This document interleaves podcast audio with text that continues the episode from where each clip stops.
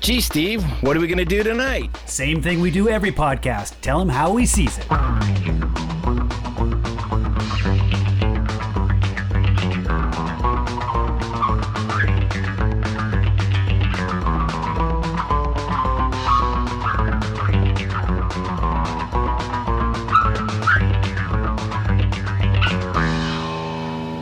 Oh, fuck him. Of course you can pass as an uncle. You're a great performer, I'm a great director. Together we can do almost anything. Oh, Armand, really? Absolutely. Oh. We've got five hours. All right, first, get your pinky down. It's up oh. again.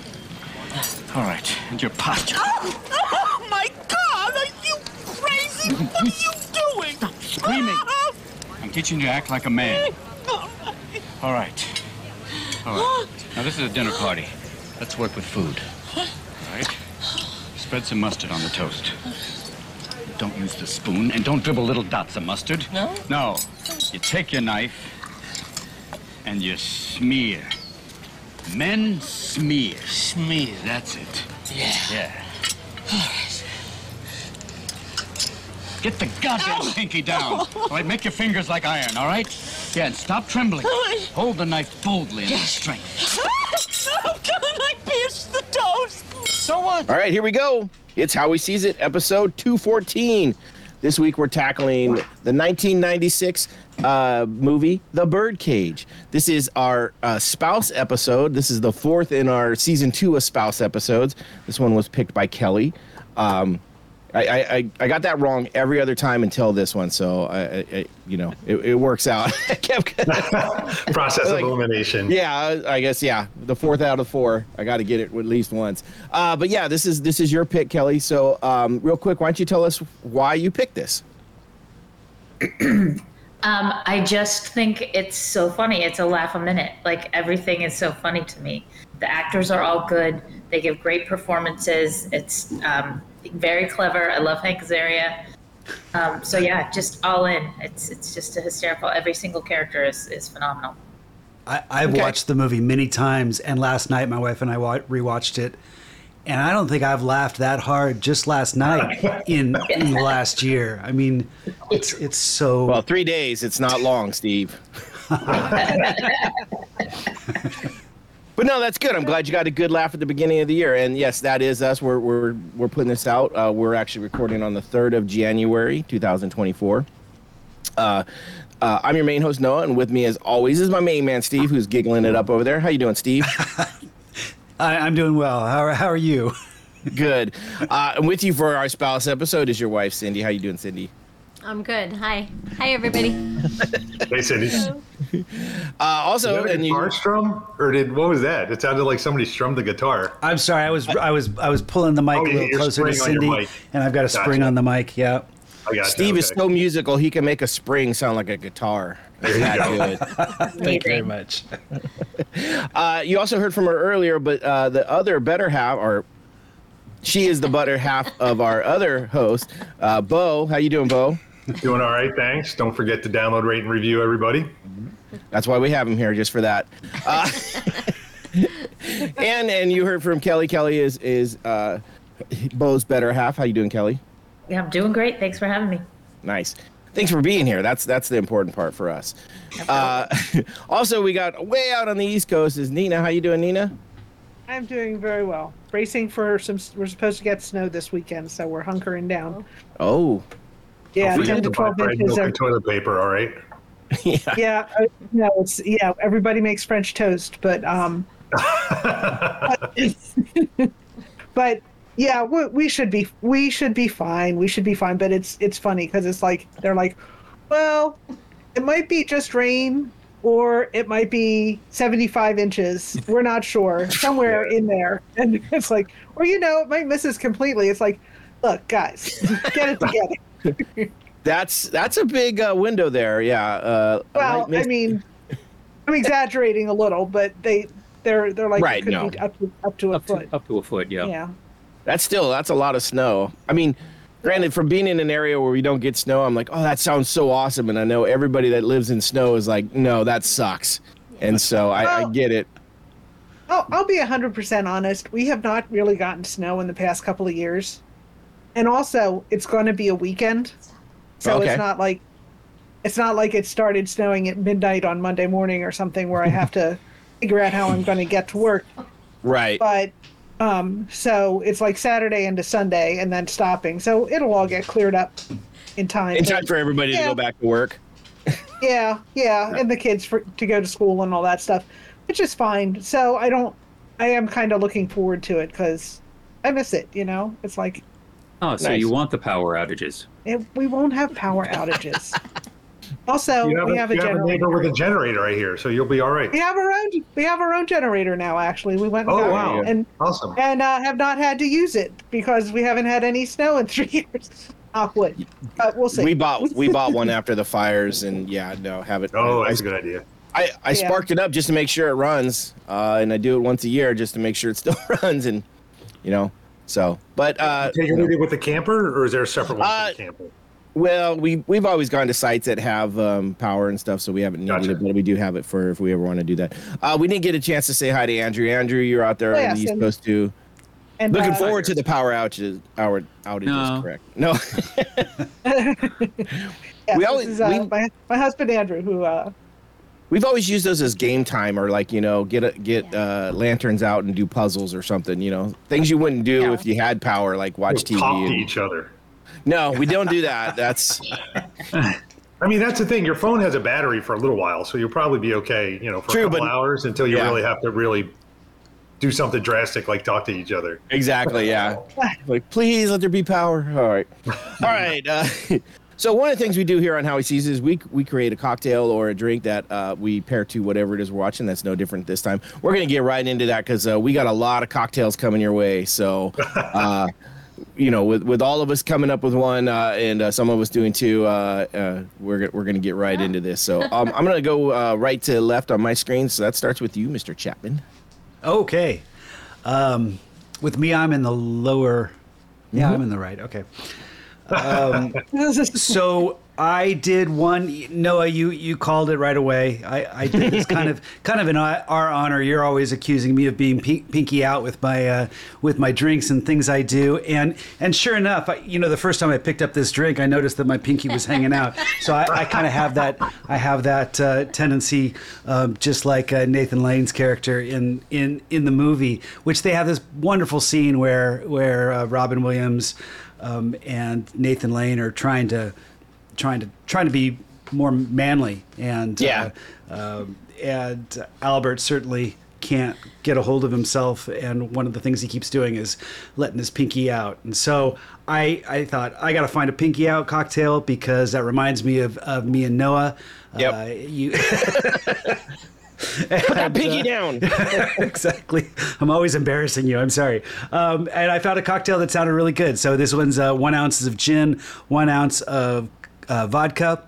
Um, you muddle some cucumber and basil and sugar and toss it in there all together and add some lemon lime soda and uh, garnish it with or you put a little sugar around the rim and garnish it with a cucumber slice. It's really tasty. I use some um, uh, some gin from Spirit Works, some Pinky Out gin from Spirit Works. It's, it's, it's called an exploratory number three, so it's a very grassy gin. I thought I thought, oh, I'm gonna go uh, Pinky Out for my, my Right, right. gin. Just um, there and uh, the vodka. I don't know. It's hard to go Pinky Out with vodka uh, because it's all vodka's pretty pretty standard. Um, but uh, Bedlam, I think, is what I had. Um, Okay. And and that's what I chose. So that's mine. It's called the Pinky Out, and I'm gonna let Cindy talk about hers because she's got a great story with where hers name came from. Oh, Okay. Um, so you guys know I don't drink. So my mocktail is a Judy Judy Garland, and it's a um, it's a. Oh, I took off my glasses. I can't read that. I'm sorry. you might remember it. No, well, Yeah. For anybody that doesn't know, I okay. think everybody on this It's- podcast is over 50, right? yeah. True. Uh, so if you're if you're having the regular drink, it's cherry vodka with Sprite and grenadine. Um, no, I just substituted that with cherry Sprite and um, grenadine. So, um, but I chose it because I was looking at um, I was looking up interesting facts about the movie, and it said that Agador's um, is based off of Judy Garland's dresser. And I guess Judy Garland would get hysterical every time she needed to perform, and her dresser would get hysterical with her. And then she would have to calm down to calm her dresser down so that Yeah. They would stop freaking out so that she could stop freaking out so that she could perform. And I just thought, um, Oh. that's perfect. Yeah. perfect. So Well- I'm having a, a um, Judy Garland. Yeah, the story I heard on is, is that the, the dresser would actually out freak out uh, Yeah. Julie Yeah. Garland to force her to uh, deal with her so that it would calm her down, and that's perfect for that the, character. This- Here's the scene early on where uh, Albert comes back up dressed as one of Judy Garland's characters, also. Right, Yeah. that's right. Awesome.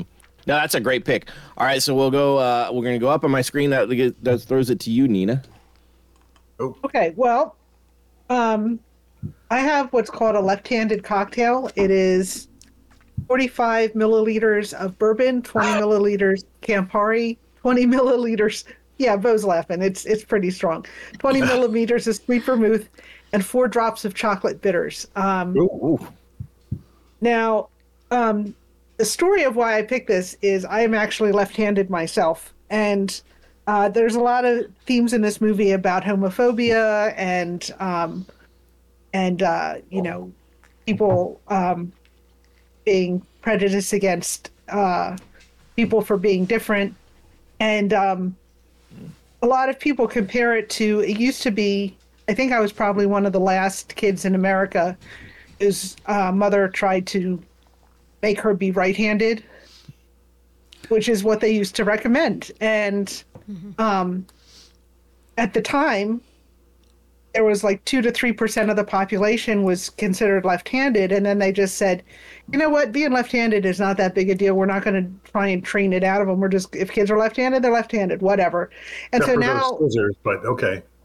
huh? Except for those green-handled scissors, but go ahead. Oh, you know, they make them. I was Um, jealous. I wanted to be left-handed so I could use those scissors.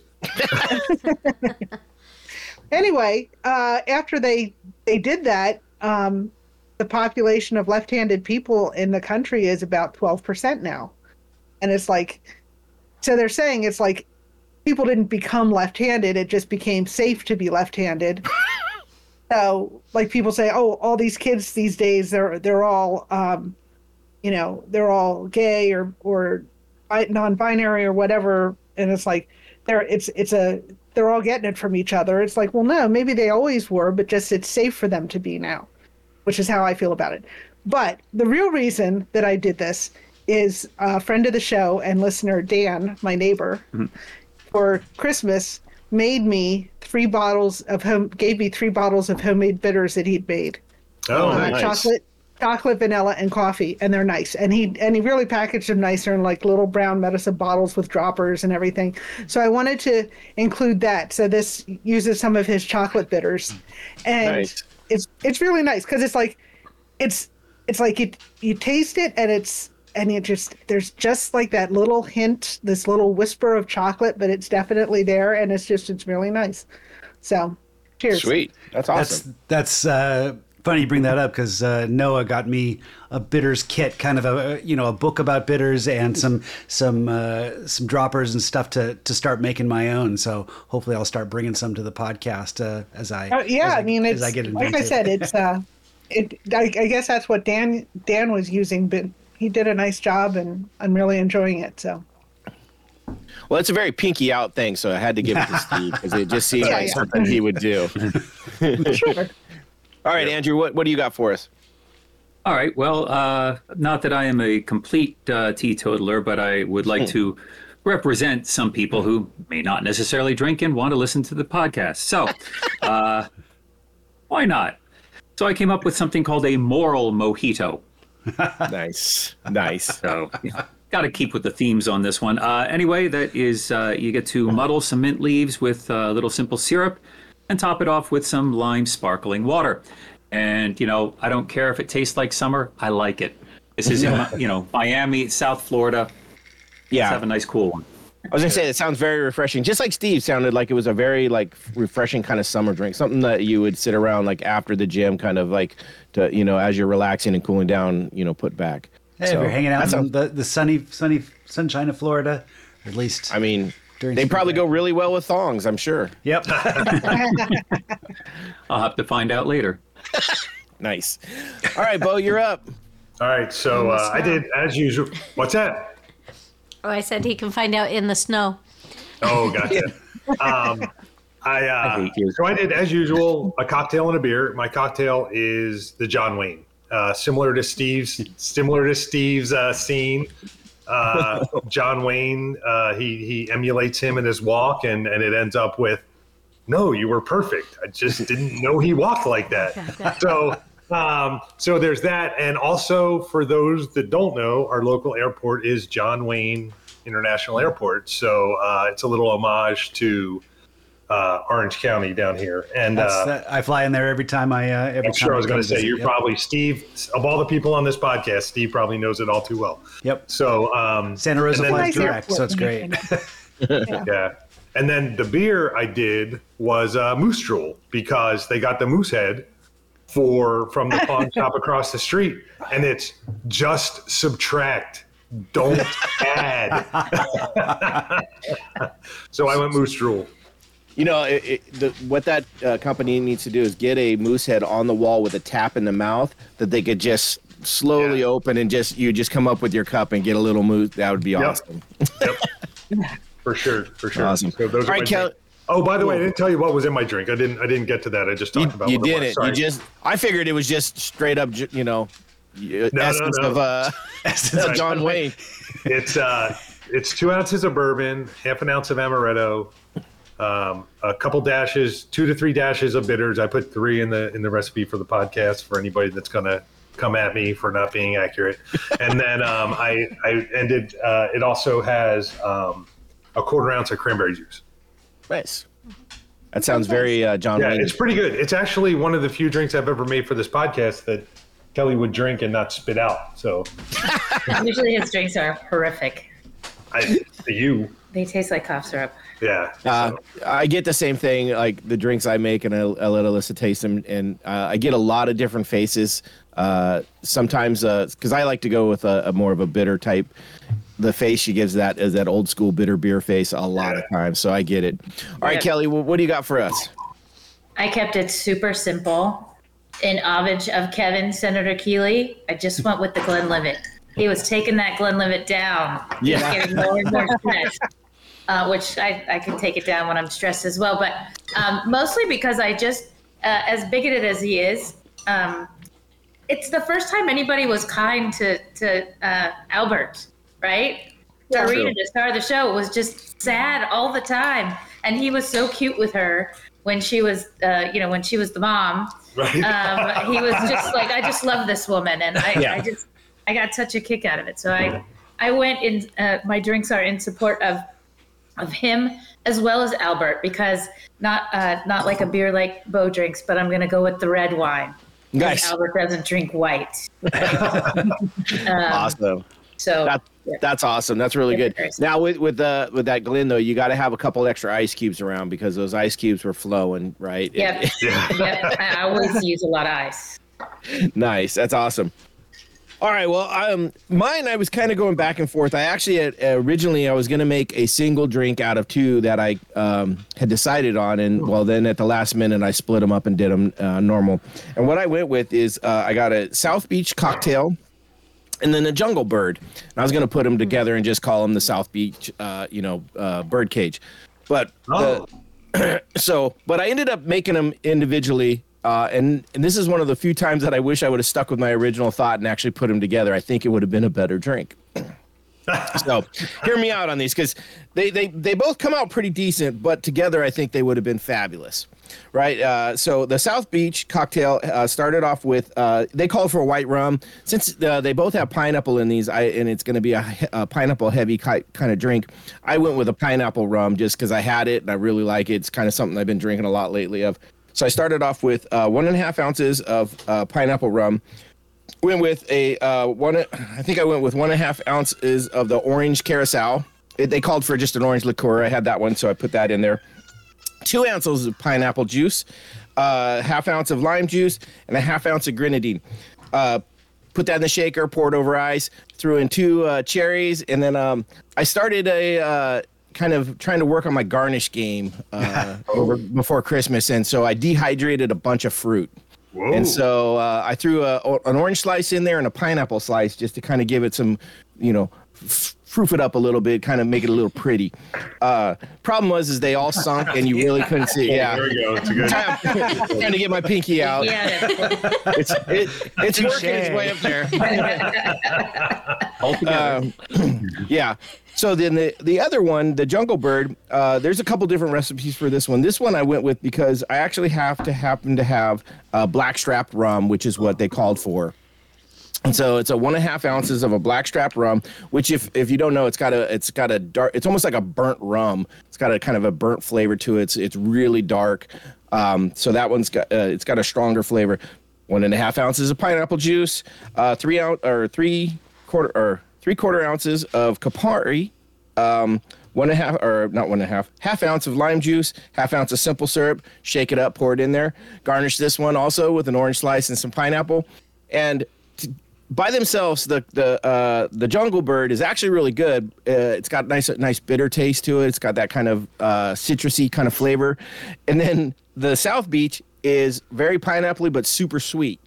And I'm thinking if these two would have been melded together, it would have taken a little bit off that bitter, a little bit out of that sweet, and it would have just went perfect together. And and so I, I would say if you're gonna make these, put them together and make yourself a South Beach, uh, you know, uh, bird cage. So that's that's Stick what with it's your gonna be. Nice. Stick Yeah. with your gut, Noah. Yeah, I, I should have, and but now I got two drinks to drink, so I'm gonna I'm gonna go with that though. Yeah, Campari's a pretty bitter bitter. You can go with like an Aperol if you want something a little lighter that might. I well, Take the edge I off. actually like that. I like that bitter I do taste. too, That's so. I'm I'm into that. Yeah, I do too. Alyssa tasted that one and and went right into that old. uh I think I can't remember what the beer was, but they had the bitter beer face where the Oh, guy's lip Milwaukee.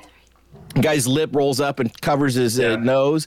Yeah, she kind of went that way right away on it. So Yeah, it was old Milwaukee did the bitter Oh, beer face. yeah, Yeah. I just just remember that because she always does that anytime she tastes a beer for the most type too. She gets that bitter beer face, and Yeah. so. But those were my drinks. Uh, those all sound Yeah. great. Interesting you talk about the blackstrap uh, rum. I did a little research on there's a thing called blackstrap molasses, and I was wondering, Mm-hmm. I've always heard of that, what the difference between blackstrap molasses is and regular molasses. And basically, blackstrap molasses is half the sugar of regular molasses. So Really? it's more of a bitter burn flavor, like you're talking about. Okay, yeah. It has that. Yeah. So it makes a lot of sense the way you described the rum that it would be blackstrap. Makes Yeah. a lot of sense. It does. It it it, it has it, it definitely has more of a, a burnt coffee kind of flavor to it. Uh, it still has that kind of sweetness that rum does over most other you know straight alcohol, but uh, it definitely has that kind of burnt kick to it. Uh, but it's Yeah. it's not bad in certain things. I've had it by itself, like just a straight shot of it. No, no, that's no Yeah. good. Well, Uh, shots of rum. Come on. Uh, well, I am a sailor, so yes, we've done shots of Well, rum. yes, but Uh, anyway, I was going to say something horrible, but go ahead. no, that's okay. Uh, but no, it's it is what it is, and yeah. So I this is something that mixes well, especially when you you get a little bit of sweetness in it.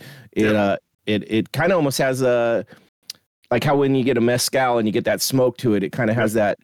It has a little bit of a bit uh an aftertaste that's very distinct. So Good. all right, well, let's get into this bird cage. Um, I'm just curious. Uh, you know, I, I, our timing on this was was a little bit horrible. Um, it it was on Amazon Prime right up until I think the new year. Oh, was Uh, it? Yeah, Oh my gosh. because I remember looking, going, "Oh, sweet, I can watch it," and then I went to find it, and it was gone, and it wasn't on anything. Uh, Yeah. So I I went to pull it up on Amazon. You could rent it again, uh, three ninety something or whatever, or you could buy it for seven ninety nine. It did happen to be on sale, so I bought it too. Uh, yeah.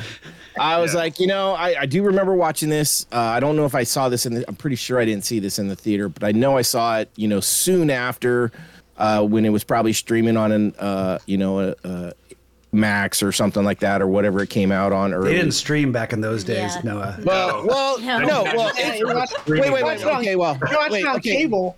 Yeah, Okay, that's cable- not streaming. That's a different term. Well, You're right. It's not streaming, but it was on uh, Max or HBO at the time, which I, you know, it, you know, Yeah. it's still to me. So I'm sure it was on one of the cable paid channels. A cable. uh, Or you Premium had to cable haul your ass down to You- Blockbuster. You still have to watch it, you know, look for it on the TV guide or to w- see when it's Yeah. playing. it wasn't there was no on demand back then unless you True. wanted to rent it. Yeah. Uh, now, the other interesting thing I found out is they did put this on network TV. Uh, and some interesting things. You would think that they would have a lot of cutscenes, but they didn't. They actually added material. Really? Uh, yeah, like 13 minutes of, of added Of what? material.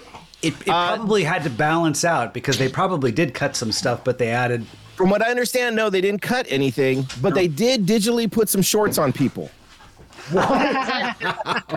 They put some shorts on uh, Agador and I guess some of the just randoms in um, South Leaders. Beach. Oh yeah, the yeah the oh, like when he's doing by the pool.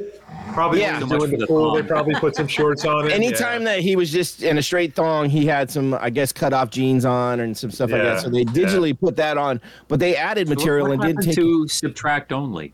Yeah, right. they they didn't follow the script apparently. So, uh, but I was amazed. I was like, they added stuff. Now I read, um, th- I can't remember where I saw it. I think it's on the IMDb uh, where I read that. But they they they give you a synopsis of what they added, and none of them seem to be like, oh, that's really, you know, oh my god, Change the story or mind-boggling type stuff. Or Yeah. whatever, yeah. Says okay, here we go. Here's the story. In November 12th, uh, 1988, ABC TV network aired The Birdcage. Approximately 13 minutes of added footage was restored to the film. So When, what when? 1980, He means 98. Nin- He said 1990, 1998. Okay, okay. I thought you might have had your. He said you know, 88. I knew because this I is did, I based off another film. So No, I I have numbers dyslexia, so when I saw that, I saw the eight first, and then I was looking right at it, 98, and I said 88. Yeah, so Okay, that was okay. all. That was me.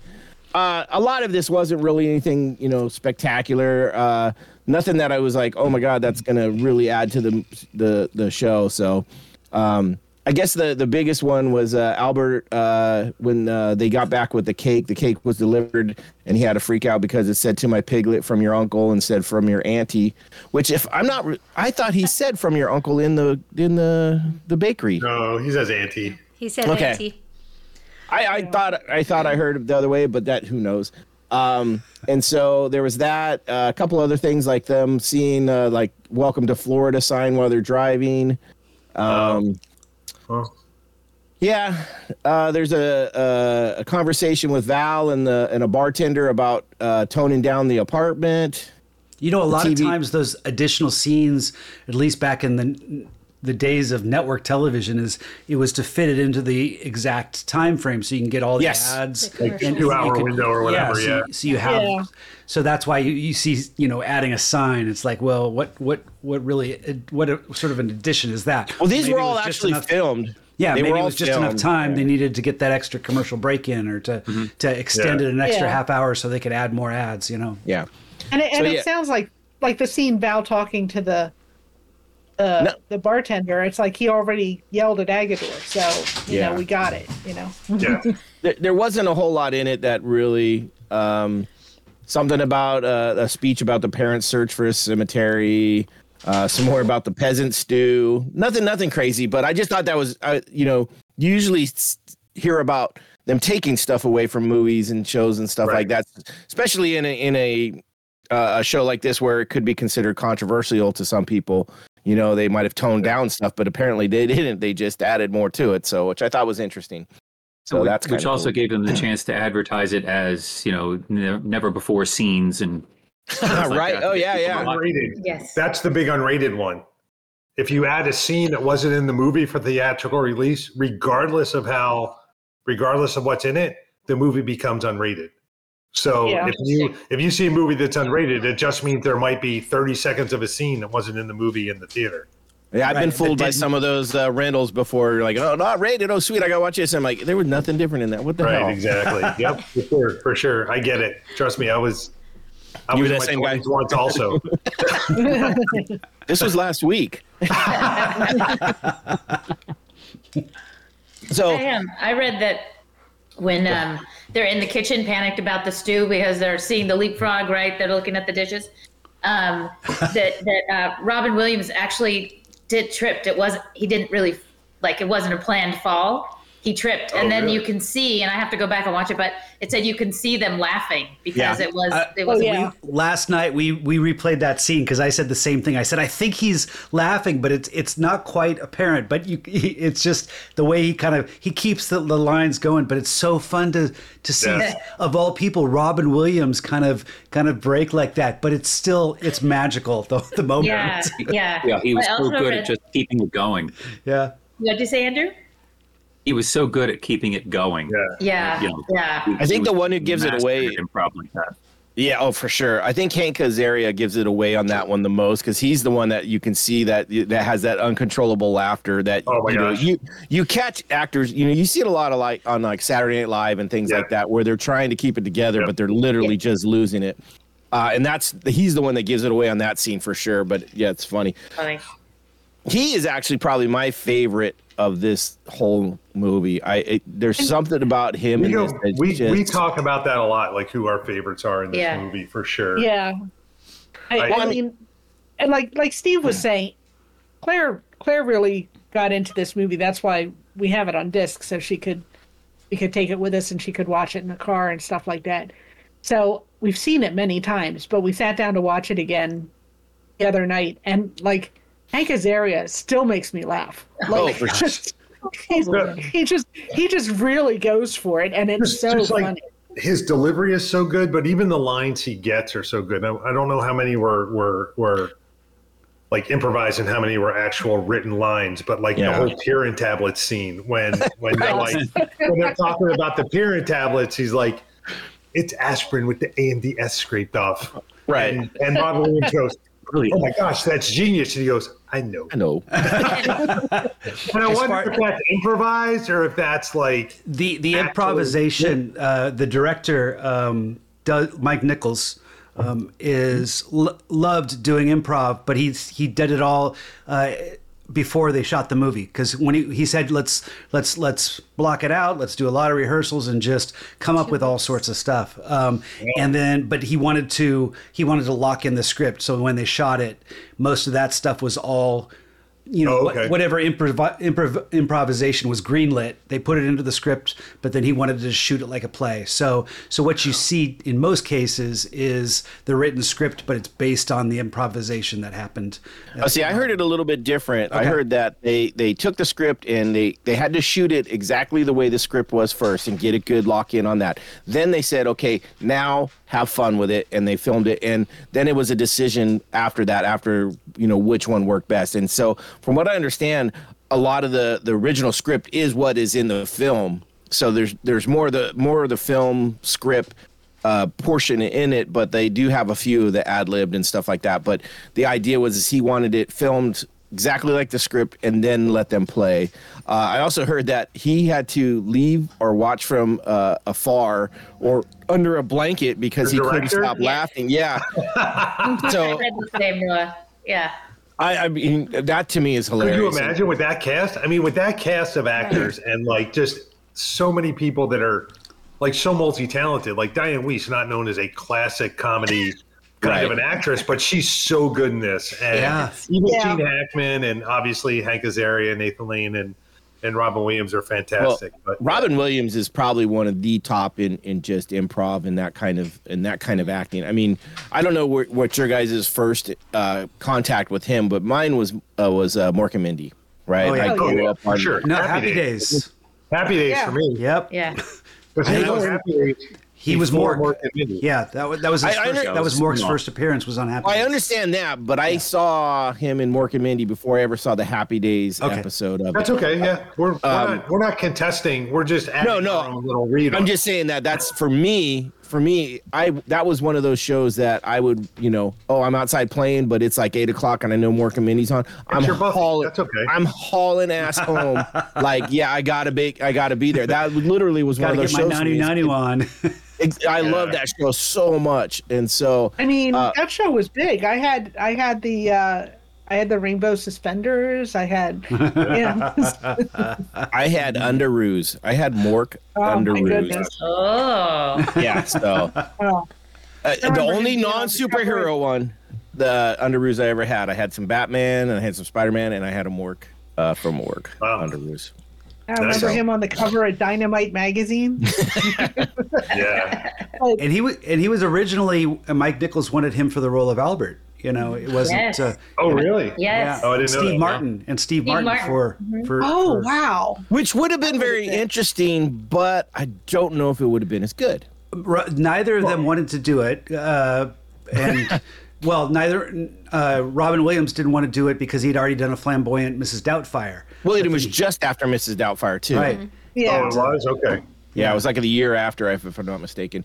Yeah, and then you know, contracts came up and down. Now, what I also heard too was though that is uh, Nathan Lane was actually approached to to be in this before those two castings were made, and he couldn't do it. Then those two were chosen. Then it came back and flipped. Uh, Robin Williams actually went to the director and said, "Hey, I I, I really think I should be um, Armand Ar- Armand. Let me get that right. Uh, you know, so and then and then the uh, Nathan Lane, the way it worked out is he came back to uh, Mike Nichols and said, you know, I really want to do this. I, I know you really want me to. He goes, can you call? Um, and I believe it was um, I can't think of the name, but it was it was uh, it's another movie or another play that he was doing, and, and he called the director for that, and they worked it out so that he could do this. Uh, it was something on on the way to the forum. Oh, a there funny thing things happened on the way Right to the the forum. forum. Yeah, so that's what he was working on at that time, and so they found a way to make this work and stuff like that. Oh, wow. He And- and- is so phenomenal no. in this movie. I'll bet he was suitless. Nah, uh, He was. He's so good, and it's. I mean, it's. I mean, he's. It's really his story. I mean, you know, it's he. I agree. Yes. uh, I mean, when you were saying how they were mean to him, I it, it you, I contrasted the two scenes. The scene in the beginning where he finds out Val is coming and he's he's just running around town getting ready, and like everybody in the neighborhood knows him and everybody loves him. Yeah.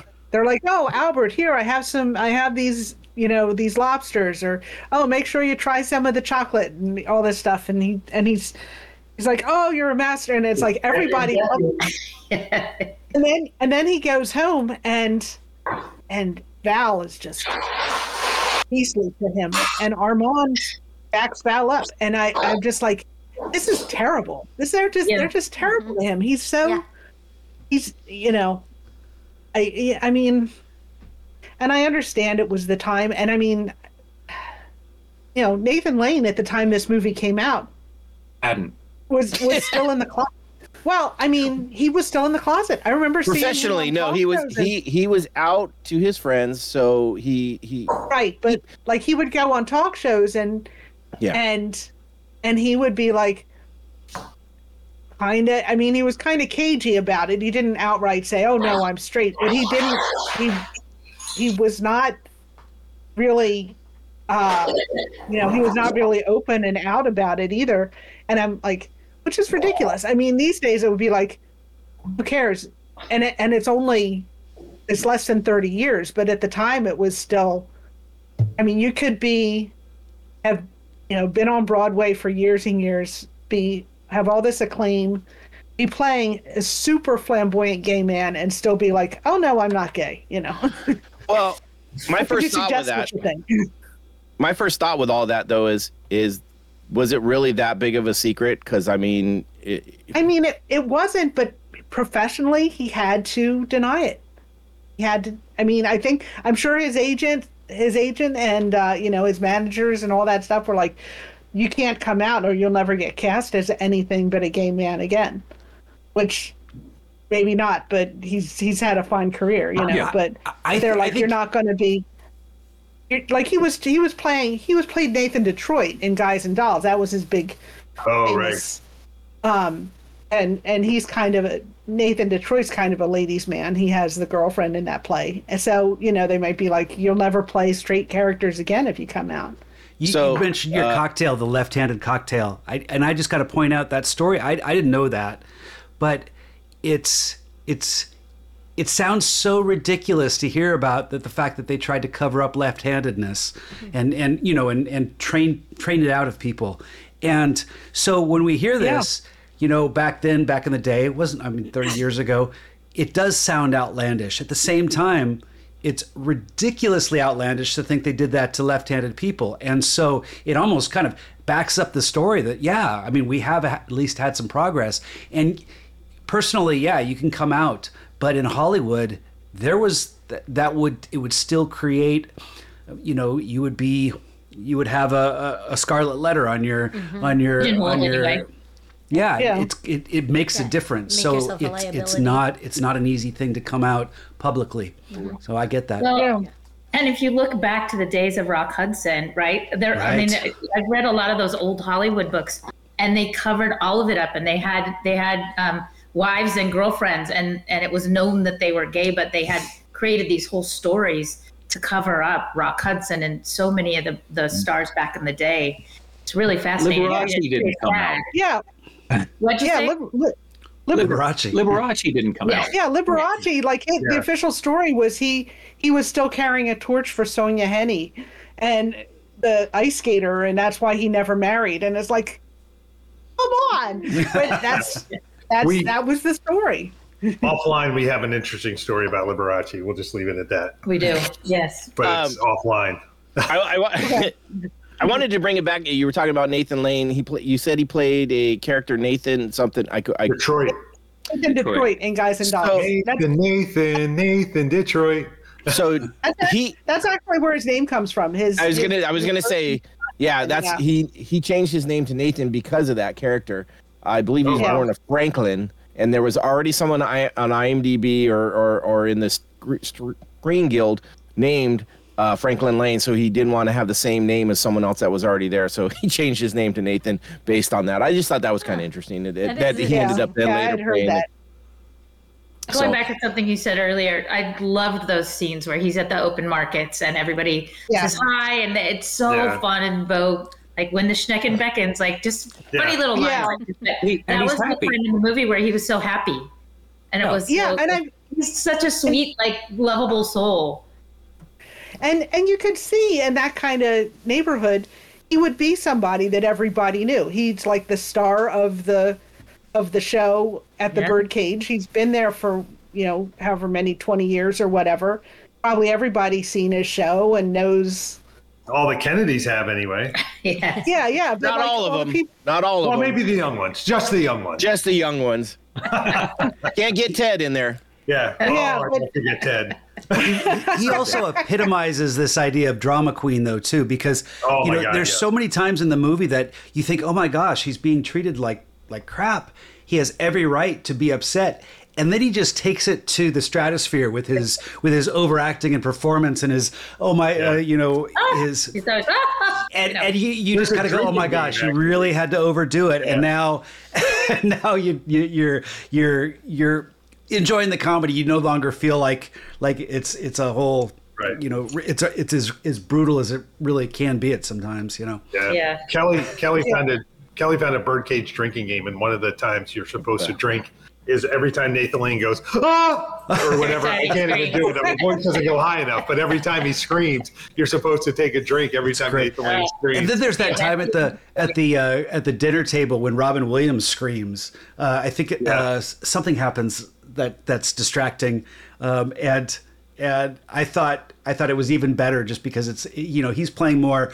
Uh, I, I mentioned this to Noah uh, on straight New guy. Year's. I said he's he plays more the straight guy, and Noah's like, "What?" And I like, Yeah. no, I mean he's he's more straight and narrow. He's the not uh, non-comic, Yeah. the non-funny guy. Yeah. yeah. yeah, Yeah, there's no, I- there's only there's only one or two times when he does like a uh, uh, typical Robin Williams kind of Madonna, Madonna, know, Madonna. Yeah, Madonna. Right. That, That's that's one. that's one. yeah. Yeah, but that's Well, one of them. But, yeah. yeah, Sure. but that but that's about it. I mean, he doesn't. You know. Yeah. He he doesn't. He he very much pulls it back. And that was really, I remember when the movie was advertised before it came out, his overacting performances, like that scene, was really featured in the trailer um, because you know, Yeah. he was the star that was going to sell the movie. And so I think, at least when I saw the movie the first time, I, I really enjoyed it, but I was I was a little taken back that he was more the straight character um, because it didn't it didn't quite jive with what the trailer tried to sell him as. Well, it's interesting you talk about it, him being the big draw, because there are some really big actors in this. I mean, you know, But were they Gene were they that were they that big at the time? I Gene mean, Hackman was. Gene Gene Hackman, for Hackman, sure. Hackman was. He was absolutely big at the time. Um, Okay. I don't know if Dianne Wiest was. Um, Hank Azaria was probably mildly famous. Yeah. Probably probably best known for The Simpsons at Yeah. that point, I would think. Yeah, you're probably right. Yeah. Nathan Probably Lane was pretty. Nathan Lane was probably famous at Um, the time, right? I mean, he was No. starting. He was. He Theater. was starting. He had done Tim- the voice for. in the- Yeah. he had Yeah. done the That one voice first in The. Lion King, Lion King, right? but yeah, but he was really known for Broadway. And he was in like I Mrs. Doubtfire, right? No, Was he? I- I don't Wasn't think he, he, the brother? Oh no, that was uh He was supposed to be, and he didn't get the part. And so Robin Williams at that time told him he will find a way for them to work together because he was going for that part but didn't get it. right. Who was his brother in that So it's somebody else. I forget the guy's name. It was Nice. in the, it was another famously uh, kind of gay actor. Har- Is it Harvey Keitel? No, no, no. no, Um, not Harvey Keitel. Harvey, Not a Harvey, famous Harvey, Fierstein. Harvey Fierstein. There it is. Big Yeah. difference. It Harvey was Fierstein. somebody. Harvey Fierstein. It was Harvey Fierstein. Yes. Yes. that's Oh, good. Harvey Keitel. I I wonder if the I'm director sorry. was at all. Hello, hello. I've got 45 milliliters of bourbon in me. Neither of them you want to see naked, but no, no. Mike, When Mike I Nichols. said The, that dr- Calista Flockhart, Bo was like, "That wasn't Calista Flockhart." Flockhart. I was like, Calista "Yes, Flockhart. that Calista Flockhart." What did I just say? Calista Clark. Calista. I've had the bourbon too, Nina. Um, the Calista Flockhart. He's like, "No, it wasn't." I was like, "He he looked it up on IMDb. He challenged me on." yeah. Oh, really? Yeah. Last night when it, when she came on, I said, I said that's Harrison Ford's Harrison mind." Ford's wife. Yeah. Yes, exactly. I did not know that until listening to a podcast today, and someone brought that up. I knew her as Ally McBeal, and, Oh, and sure. as soon as we brought it up, I was like, "Oh, hey, it's Ally McBeal." Realizing this was the year before she became Ally McBeal. Oh, really? Oh, Yeah. know. That she was Uh, 31. Yes, Yeah. she Playing was. at 18 like years 17 or 18, yeah. Yeah. Yeah, She not even easily passed for 17. I totally Yeah. was Um, like, oh my god, she's so young. She did look young. I don't know if she looked 18. Physically, she was very small and fit that part, but facial Yeah, expression, always she been kind of. she looked like she Village, thought too yeah. much for an 18 year old. Yeah. Um, I so, uh, I think she nailed it. yeah. um, and then, well, and uh, Dan uh, Futterman was uh, supposed to be 20, and he was also, I believe, 30 at the time. Or- yeah, 27. 26. 27. Uh, yeah, definitely, he didn't look 20. Uh, No. At least to me. I mean, but that's we're used to that. I mean, you got people that are in their late 20s playing high school students in, in a lot of stuff. So it just Well, that's just Hollywood. Steve McQueen in the blob. What about Ralph Ralph Macchio as the Karate Kid? Wasn't he like 30 playing a high schooler at the time? But he kind of looked like a high schooler at He the time. always does play super He still kind of he still kind of Yeah. looks like yeah, a high he does. schooler. Yep, for sure. we, we were talking about actors that you know are draws to the movie, uh, and I just want to mention the director, Mike Nichols. Um, You know, had you know recently done Working Girl. He, he was afraid of Oh. Virginia Woolf was was his first back in the '60s, along with The Graduate. So he Oh, had he a lot of Graduate. I didn't realize he had a that. lot of movies to his name. and Yeah. he was a comic duo with Elaine May back in the '60s, Yep. and this was their first Amazing. their first um, uh, time kind of rejoining together because she wrote the screenplay based on the on the previous uh, movie slash play, Wow. um, the French uh, Cage aux Folles, um, La Cage aux Folles. La Cage aux Folles, yeah. Um, but uh, so this was that. I don't I don't know if that would have been enough of a draw for audiences, but it was a big deal, you know, bringing them back together Yeah. and the director uh, having the previous successes. Yeah. I'm, I'm looking at what he did, and and before that, the only thing that really strikes me that I, I'm like, okay, I saw that was Biloxi Blues, Yeah. which is probably not on a lot of people's list, but it was on mine. Working Girl far was as- a, hu- I, I love that Biloxi movie. Blues. I, I know the um, name, but I don't think name? I've ever Uh, seen it. Was Biloxi Griffith, Blues Harrison the guy Ford. from Ferris Bueller's Day Off? Yep, yep, yep, yep. What's his name? Matthew, Matthew Broderick. Broderick. Yep. Yeah. Guy from the producers with Nathan Lane. Yes, exactly. yep. It also had Um, Christopher Walken, which you know you can never go wrong with. Hey, something. and always- Matthew always Broderick and Nathan Lane were both in Only Murders No. in the Building too. Okay. true. Yeah. Oh, yeah. Interesting. Who? Nathan Lane and who? Matthew Broderick, Bro- who, Matthew who, Broderick. who was in Oh, is Biloxi Only Blues. Murders in the Building? He's in the third season. He has he plays most recent himself. He's got a yeah. kind of a cameo. Yeah. Haven't There's a couple of people that play themselves in that. That's always interesting. Yeah. Um, hey, Hilarious. can I- Uh, yeah. Can I hijack the host duties here from you, Noah? I have a question for everybody. We You- can you- we can go around you if we want right to. ahead. You go right ahead. What is everybody's sort of favorite line or scene?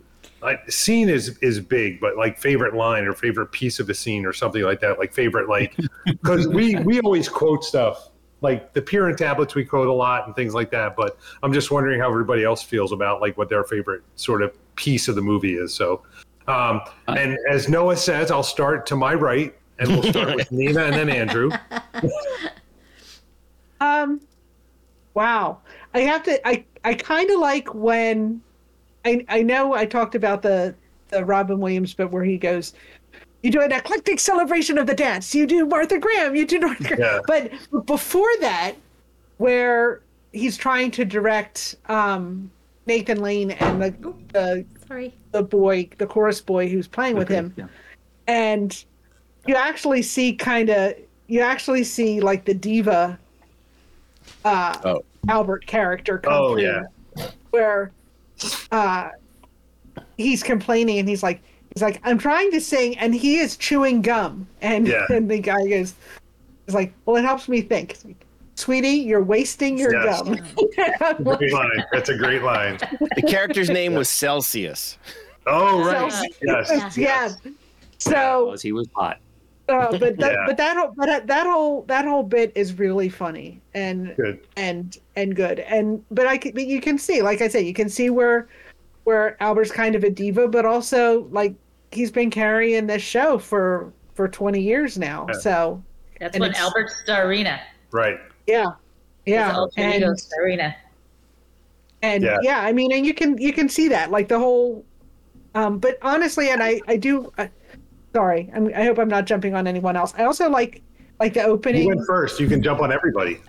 sorry i i also speaking of the directing the opening sequences there's there's the one long tracking shot over the over the water up Over to the the, Atlantic Ocean. yeah uh, up up the street and then in through the club and i've this was before um computer animation was a big Right. thing you can actually kind of see like like when they like they're on a, a, a I don't know if they had a, a helicopter or what, but you can actually see on the beach when they hand off the camera. It was done in three It shots. It There was were three, shots, but it's, it's Yeah. so nicely spliced together for It's Yeah, so good. did a good. I And always look for it, and I always have trouble seeing it. And I've, I've, so yeah, I've always tried to see where the breaks are. And and there's there's a couple shots like that. There there's this the scene when uh, Robin Williams is walking through the the restaurant and kind of meeting and greeting everybody. Oh, right. And that's one long that's one long tracking shot where they're following him with the camera. And it's just it's really um it really kind of does give it this immediacy and and um Yeah, uh, intimacy, you know, like you're you're you're actually there. So yeah. All right, okay. All right, Andrew, go ahead. You're all right. Uh, mine's kind of easy. I, I love the scene where Val is explaining to Armand in the beginning that he's about to get married and so forth. And Armand picks up this huge glass of wine and just downs it straight up. And Val says, Are you upset?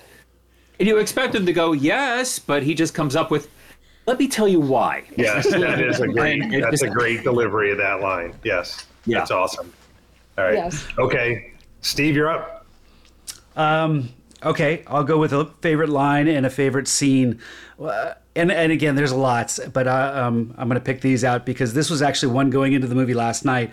I I highlighted before I watched the movie again, and I still loved it. And it's Gene Hackman's delivery at the end when everything's kind of been exposed, and and he has that line. I think I'm going insane, and the way he's just like he's got his hands up and and I think I'm going insane. It's just it- it's a it's a I- it's a moment that I I just fa- find hilarious.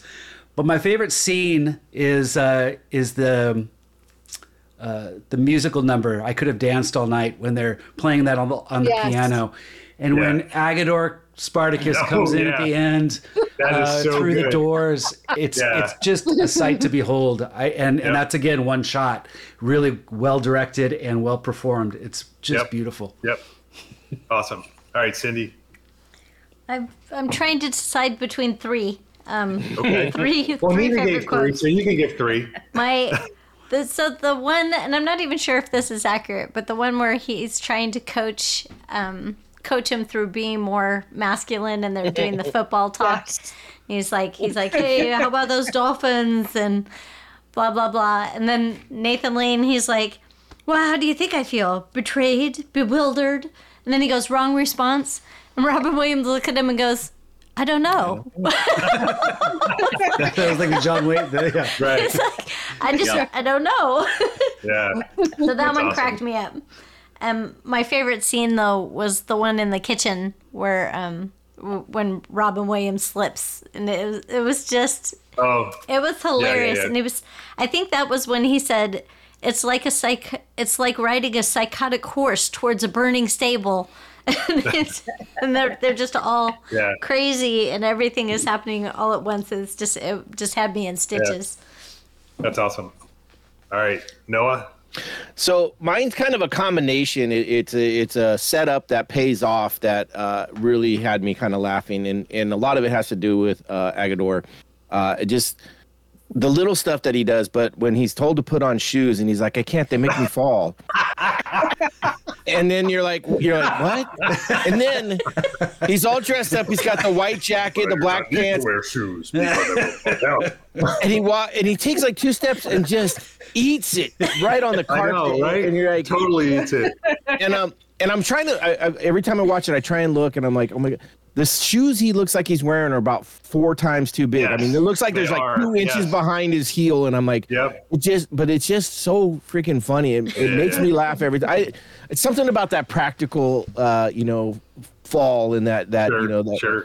that physical comedy but that to me and because it's a payoff from earlier you know the, the the shoes make me fall and you're like what what does that fucking even mean like and then it pays off so Look at the perfect shoes. You're like, yes, those Yeah. shoes would make you fall. And so it just pays off so perfectly and that so that's one of my uh, my favorites. Uh, there's a there's a couple of the football one uh, just because i do laugh at that because I mean, that's one that I want to remember with them when I'm around the guys or something, you know, when we're watching fantasy football or something. Because, you know, how do you feel about that? Bewildered, betrayed, you know, it just, it's just, it, it fits so well with so many, you know, things like that. So uh, there, there's a lot of little one liners and stuff like that. You did talk about the, the three take that is, is an incredible feat for when it was done, where it was a handoff from a helicopter to a crane, a crane that actually comes to the ground and a guy steps off the crane and walks. Uh, it- yeah, so that was that was another part of that. So that's another kind of just up the game a little bit into that one one shot and stuff like that. So yeah, there's there's a ton of them, um, and then uh, you know it's it's kind of uh, it, it, it has it, we've talked a little bit about it, but when they're talking about being a little bit more more manly and uh, when they're at lunch. Um, and this is it's it's funny. I don't find the, the phrase funny, but a lot of people do. But when I pierce the toast, um, it's actually before that, but when, when they're talking about men smear and stuff like that, and I started Yeah. thinking Yes. about it, I was like, Smear. I'm like, we kind of do. I mean, yeah, you know, I'm trying to think. I was like, I, I don't think I like if there was a spoon in the jelly and I'm trying to get jelly out, I'm going to take that spoon out and put a knife in there to get the jelly out. I, it just I put my mind in a thought process of like, how do you, yeah. So that made me uh, laugh. Not necessarily that I, I pierced the toast, but the whole thing. The, the the extra the lady sitting at the table while he walks by and does this Oh, yeah. like how does she not lose her shit She, while he's and- doing and- all and this the way she plays it, she never changes her expression. She just kind of looks over and stares. Yeah. And, and, like she, they, the this is a directing feat. You know, don't overact. Just stare. She never. If you look at her, she never changes her expression. But you can read so much into that non Right. non look when you see the scene. Yeah. Yep. So that's kind of uh, you know uh, definitely my favorite is is the the the shoes and then the payoff. Uh, Yeah. But those are a couple others. Nice. Awesome. Kelly? So first of all, I have to say I've seen this movie so many times. Um, after being midway through, or however far we are through this podcast, I need to watch it again. I'm such a novice at this, and you all pointing out so many things. I'm like, I got to go watch this again. Uh. all of this in mind. So thank you for that because it's one of my favorites, and now you're going to make it take it up a few notches. Um, like I said, all of the scenes are so funny, so it's hard to pick a favorite.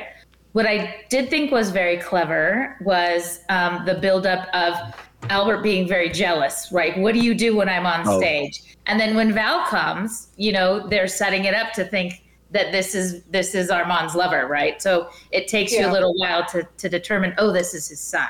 So I thought that was pretty clever.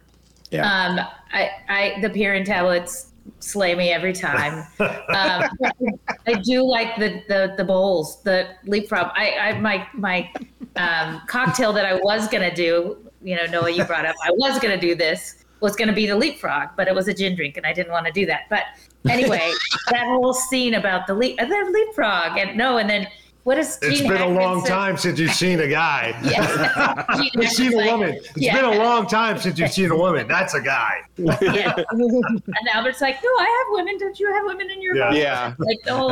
it- so Pretty that funny, was one so, of the a yeah. funny scene that hadn't been, been mentioned yet. So my my favorite scene is probably the scene, uh, the breakfast after Val, um, when when uh, Robin Williams tells, when Armand tells um, um, Albert. Albert that he's getting married, and they're talking about. He gets the coffee, and he goes, "What is this sludge?" He goes, "Yes, I made sludge."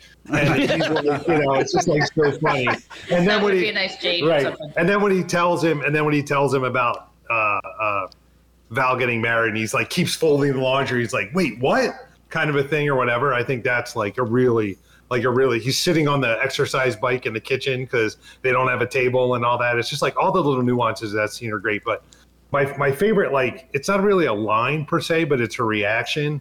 It's when um, Senator Keeley finds out about his uh, his his partner in in the coalition for moral order and he finds out that he he was with a Oh. prostitute and he yells to the he yells to the the, the maid or housekeeper or whatever he's like i need some candy. And and Dianne Wiest hands him this bowl of candy that's like hard candy or something. Yeah, yeah. Like, you know, it's been sitting there forever and he picks a piece up and just the look of utter disgust on his face of the piece of candy he's been given like in this moment of need he looks at it like like am i eating like a piece of dirt or something like that? And then he just pops it in his mouth. Like, the look on his mat the look on his face when he picks up that piece of candy is just like it's so well acted it's not a line but it's just a single moment in the movie where it's like yeah done perfectly He's amazing.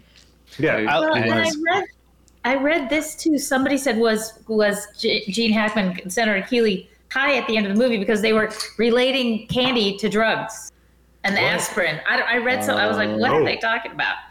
No. There, uh, there, there's so many people that went down rabbit holes on some That of was these a things. stretch. That, yes yeah, um, you know, and that it, it's interesting uh, listening to podcasts about uh, uh, of this movie nowadays. Right, I the I, I listen to probably six or seven um, different ones, and um, most of them were recent. Like literally, like I'd say half of them were within the last two months. So Oh, wow. from a from a current eye and stuff like that. And some people were saying that you know they didn't think this movie could even get made nowadays because Oh, yeah. of Oh yeah, for sure. and I'm I'm looking at that and I'm like, you know what? I don't I don't buy that. I mean, I you know, either. Yeah. you know, like so.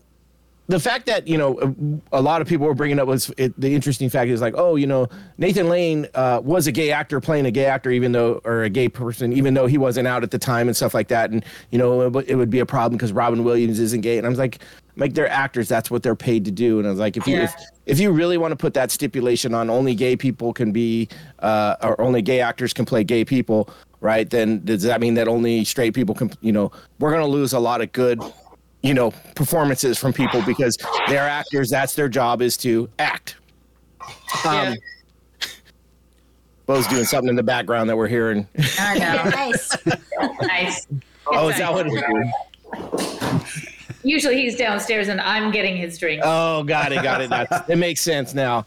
Um, and then you know, uh, there there were some people that were even you know they, they were they were saying how triggering it was, and I was like, oh, you know, uh, I I don't agree. I think this could be made today, and it would still be just as funny as is because of the way it was done. Like it it, it plays on stereotypes of all you know sides. It it it, it has the gay stereotypes, the South Beach, it uh, even the conservatives and, and things like that. It, it plays at all of them, and it's like it doesn't poke. It doesn't. I don't want to say poke fun because it kind of does poke fun, but it doesn't. It, it doesn't do it in a mean way at any point. for anybody. So it's it's kind of like it's it's all open, and uh, and that's why I was like I was just curious what you guys thought about that. Agador Sparta, uh, you know, Hank, Hank Azaria's character was originally Mike Nichols wanted a black actor, Adrian Lester, a British actor who was black, and they kind of mutually decided that it probably wouldn't be a good look if they had a black actor playing the help, you know, and so the, both of them decided mutually that yeah, let's let's let's go go a different direction, and they got Hank Azaria. But then hearing Hank Azaria talk about how he portrayed the Puerto Rican, he he came up with multiple iterations of the role. One that was a lot more subdued, you know, and and then the one that what you see on screen, which is a lot more uh, crazy. But he actually he he got he had he said he grew up with Puerto Rican queers, um, you know, friends of his, and he got their stamp of approval. Uh, so yeah, he actually checked with one of them uh, directly and said, "Hey, what do you think of this?" And they said the person he talked to said, "No, you got to go with that. That's that's more right. That's correct." Yeah. Uh, so I agree. with all this being said, I, I do see why people could could be a little concerned these days with people being a lot more, y- you know, woke Offended is by such a everything. thing, and uh, yeah, people are, are triggered and offended and stuff, and so and so. Just kind of like how they made a conscious decision not to cast a black actor uh, for for the uh, the the servant role. Um, you might get a lot of the that sort of thinking now, and you might get a more watered down version. So Yeah. playing it more I- safe. I think it was Right, actually the Puerto Rican character was so much more for South Beach, and I also um, said I, I after the fact, Hank Azaria said I didn't realize it, but I I voiced my accent based on my grandmother. My grandmother. So that's yeah. what he that's like the the accent that he did. But I I think I mean there are a lot of things that we could go back and say this would not have been made. Like and when you think back to All in the Family or you think back to some of those really The Jeffersons. the Jeffersons, like some of this stuff. No, but I think this one's so satirical and so well done. I don't. I think it it might have been been able to be made today. It's it's. I I don't know. think- I would put this in the category of bosom buddies, and bosom buddies could be made today. Hmm. oh, interesting. yeah. I didn't think about that, but Yeah. that's, a, that's a good I that's a good way to look at it. Wonder what that would mean, look I- like today. not with not with Tom Hanks; they couldn't afford it. But you get my point. All right. Yeah. I, I mean, the thing is, I think they they do they do do it with respect. You know, Yes. like when, and you know, it, I think through the whole film, you definitely feel like even though it was the feeling at the time, it's like, oh, you know, you can't have two men living together, you can't have, um, you know, this is this is scandalous and shocking, and and and yet when Albert comes in and he's like dressed in the suit and he's like Oh yeah. he's like I took off all my rings and I'm not wearing any makeup and then he crosses his legs and and they see that he has on the pink socks and he's like well you want a little hint of color and I'm thinking every every wedding I've been to in the past 15 years the groomsmen have had like bright colored socks that's like it's like a thing it's a thing straight guys Yeah. do now well, that's what you I know, said. To we did I that. wear It, we did that then. I did that in the Yeah. '90s. Yeah. Yeah. I mean, I wear Yeah, I wear loud, obnoxious socks all the time. Well, and there are clubs like that in South Beach today. That, I was gonna- you know, in San Francisco, you think about what's the um, He's just Castro. AsiaSF. There's a there's a, a drag show dinner thing in San Francisco. Like yeah. those clubs exist, and that all of those yeah. things are probably taking place now. Even especially in Florida with with banning books and like it's it's very relevant still. Yeah, yeah. But but anyway, but like when when you have Albert, it's like the the feeling is like yeah, Albert has to you at the time you would think yeah, Albert would have to do this so to hide his his flamboyance, but you still feel sympathetic and you're just like it's like don't make him do this. It's he's so sad and Well, it's, it's his not own him. family. That's what makes it so much harder. It's Yeah. not. It's not like a business Yeah. decision. It's not like somebody outside. It's his his son right. and his mm-hmm. husband. Yeah. That's what makes it the hardest, like to kind of like handle, I guess. Yeah. That's where you get the emotion. It's a funny movie, but there's a lot of emotion involved, Yeah. right? Mm-hmm. You mm-hmm. you feel sure. for these characters. Yeah. Yeah. Yep.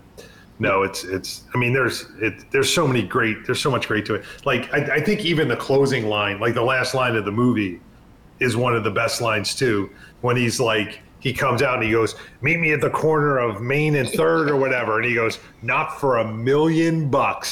but then it says lady. Yeah, Not lady. for a million bucks, lady. Lady, right? Exactly. Yes, yes. Like that's the closing line of the movie, and you're Well, no, the wedding the wedding's after that. "Oh, you're Yes. right." Yeah. That's right, the Bob No, Dole that's a- line. That's a, that's a stinger scene, Noah. That's that's not that's a stinger. That doesn't count as part of the movie. Come on. Yeah. No. But it is so it's so great the way they did that because she leaves with her parents and says, "I would have loved to be a part of your family." Mm-hmm. And so you think, "Oh my gosh, it's over." Yeah. And then they have the wedding, which is just you know funny Well, little they- scenes and people looking have the around who's the mother. Who's the, Yeah, they have the escape. Dole is gorgeous. Yeah. anyway, Not sorry, part of the I movie. That's you off afterward. yeah, but Noah's right. Uh, Who's the mother of the groom? I, I really don't know. no. But the escape is is wonderful. There's and then there's Oh, that yeah. the opening sh- or the the shot when you first reveal Gene Hackman, and I love it because they start. It's it's almost like the opening tracking shot. It moves in. It moves in onto the stage, and it parts the pe- it Back of his head, right? It starts well, with the back yeah. of his head. Yeah. it parts the people and it goes it's almost like it goes in between the people and now you're in amongst the people and and you see him and then he turns around and then the camera backs out again Yeah. and then they follow him and you hear him singing and it's just adorable how he's just kind of mumbling we are you know Yeah. The best Well, part of that- he's like, I don't want to be the only woman not dancing. exactly. it wasn't even not dancing; is no one dancing with me. Yeah. Right. Yeah. Yeah. Yeah. Right. Right. Right. Right. Right. Yes. uh, yeah, funny. that that was good, and and Uh. it's a perfect ending for it. And like I said, you know, um, one of the things I liked about this is, like I said, they do they do point fingers and, and bring out stereotypes of both, you know, uh, the the men and stuff like that is is Armand and, and uh, uh, Albert, and how you know they're both a gay couple and all that, but and and then uh, Albert is way over the top, you know, like to the point where like, oh my god, like he's not even acting like a, a woman essentially. That's just it's just uh, a, like i don't even know what how to describe it. You're just like what the hell? Like if someone screamed around me like that all the time i don't know i, I don't know if i could handle it. But on the other side you also have the stereotype of the the heavy conservative family right and so they're they're they're poking fun at both sides and stuff like that equally and it is literally just that is like these are stereotypes you know Yeah. we're, we're going to take all of it doesn't mean everybody every gay couple is like that or every conservative is like that It was interesting. politicians too- might be It was interesting too, though. The mother, you know, the biological mother, that she was 100% hands off. Like she'd never Yeah. met the child. She was That is- hands That, off that was until an interesting Yeah, thing to bring like- into the movie too. yes. she got real love that she's handsy when Armand got there Yeah, Yeah. she still kind of Oh carries the God. torch for him, and that that's Yeah, that was fun. I love Christine Baranski. I do. Yeah, she but was it, great. But it, would, but it was weird. Like she, it wasn't like she was halfway across the country. She was just like in the next town over, from Yeah. what I could tell. yeah. well, Yeah. and I'll tell you and what. she had a- had no contact. I don't know. I mean, how how do you do that? I don't know if I, could have know. done that. Yeah, Yeah. I, I find it the the thing I love about that scene so much is the way over the course of the whole thing, Nathan Lane kind of wins over the receptionist. Because when he first gets in there, she's like kind of like glaring at him, kind of disgusted with him. By the end, she's like, like I'm sorry, honey, it's not going well in there, like kind of a Did thing you or see what she? Did you see what she was reading? She's reading Nietzsche. You know, Yeah, she, she's that, there. yeah. You know, she comes see that. across as like you know, you know, bl- blonde uh, bombshell blonde. You know, she must be. It. You. know, They totally play against the stereotypes just by Right. bringing out that book that she's reading. Yep, exactly. yeah. But the way he wins her over by the time the scene's over is just like, like it's I don't know. It's kind of heartwarming because it's like she knows what's going on because she's been dealing with this lady for who knows how many years, and she's like, yeah, he's been in there a long time. Something's she knows what's up yeah. That well, the other had- character. Oh, go ahead, Sydney. No, go ahead. It's okay. Oh, I was just gonna say um, the. Uh, now I forgot my train of thought. I'm sorry. Okay, I'll go, and that'll give you time to You think. go, and it'll it'll come back to me. I was just thinking that that's one of the scenes that had one of my other favorite lines in it because she's apologizing for never being a part of his life. And Armand says, Don't worry about that. I'm very maternal. And Albert, he's practically a breast. Oh, yeah, that was very funny. That was This hysterical. is hilarious. That was a good line. Yep, yep, Ah. for sure. I was gonna say the um, Senator Keeley's wife, Dianne Wiest's character. Yes. He's like the macho man and all this stuff, but she was in charge. She Yeah. was the one like, no, you can't have candy. That's enough candy. You know, the wedding is gonna be the thing, it's gonna restore everything. Weddings are great. Like she was really like a, the strong woman behind the man who's out in public. So I thought well, that was a he good. kind of played himself as an idiot. You know, the more he talked, you're like, ooh, not really. But the funny thing from her was towards the end where she's like, I've had enough. I want to be someone's favorite. Yeah. Somebody has to like me best. yeah. Somebody has like- to like me best. Yep, I was like, yeah, oh, for sure, so- for sure. Oh man, uh, I'm just going through some of the quotes that made me laugh too, and uh, so Oh. one of them. Uh, this is uh, Albert was uh, uh, uh, whatever I am, you made me. Uh, I was adorable once, young and full of hope, and now look at me. I'm short, fat, insecure, middle-aged thing. He goes, I made you short. I mean, and then she, yeah, he just And like then we get collapses onto the bed. scream. yeah. Yeah, Well, or, or the scene or the scene where where Albert comes in and he's been to the cemetery and oh, he's telling Agador he's like I'm going to leave you everything. It's like yeah, yeah. like it's like I don't want them. It's Yeah. like, yeah. No, don't don't. No, It's like, no. wigs. it's Oh, my so wigs. cute. Which wigs? Which way? Yeah, Good ones. yeah. So, Well, I mean, I don't- that's, yeah. That's Okay, so, good. there was a weird thing that I picked up on this, and I don't know why I picked up on this, but she, the only thing that she was taking with her, Albert was taking. I don't know if he's a he or she. It, it switches back and forth in this. I think Yeah. Ed Albert, he's a he. Starina is a she. Uh, anyways, Serena, yes. Starina, that's it. Um, goes in to get toothbrush. That's the only thing to bring with. Comes in a little bag, and if you look at that, the toothbrush is sticking out the top, and it has black bristles. It is not a toothbrush; it is like a makeup brush. And I'm like, who the fuck has a toothbrush with black bristles? I do. I've, you- I've seen those. I've seen that. Really? Yes. I have a toothbrush with black bristles. Okay, because that's something totally. I was like, I I didn't don't think that had was a them in thing. 1996. Probably not That 19. Yeah, I, Yeah. I, I, this is a recent don't- thing. I was like, that Yeah, shocked me. I'm I not was like, is that sure. wrong? I mean, maybe that is a thing. I was just, I was, I pointed that to Alyssa. I was No, like, back then it was. wrong. Now it's a more modern. It's a more. It's a more recent. It's a more recent Okay, thing. because I just I was like that uh, weird thing for me to pick out of you know background Yes. and all that. I was like, what the hell? And but Well, you know, who carries their toothbrush in a little bag like that? Well, I can see that. Albert, Yeah, I- I- John I- Queen, yeah. But the, the, the You're head of right, it's Albert. sticking out. Not it. The head of it is sticking out. It's the the handle that's in the bag. It's it's weird. Which Uh, also weird. Yes. Uh, the other the other really funny line, and it's very it's much in the beginning. Uh, it's uh when uh, Albert comes in in uh, and uh, Armand are talking, and he's like, "Don't give me that tone." And he's like, "What tone? That sarcastic tone that means that you know everything because you're a man, and I know nothing because I'm a woman." He goes, "You're not a woman." And they're like, "You bastard!" that actually is funny as shit. That that one got me um, every time I saw it, and then uh, I was watching uh, just some clips from things, and they showed that, and, and it made me laugh again too, because it is just it's so perfect for this movie too. You know, the, the little stuff like that, and that's where where Nathan Lane really shines in this is that. I- I- You could almost call it an overacting or an over. Yes. Um, And th- and those lines like that would be tricky these days. With, you know, that's something that uh, Oh God, that's the only where I would see today would be Yeah. really that. Um, although, I mean, well, I but guess it's not transgender.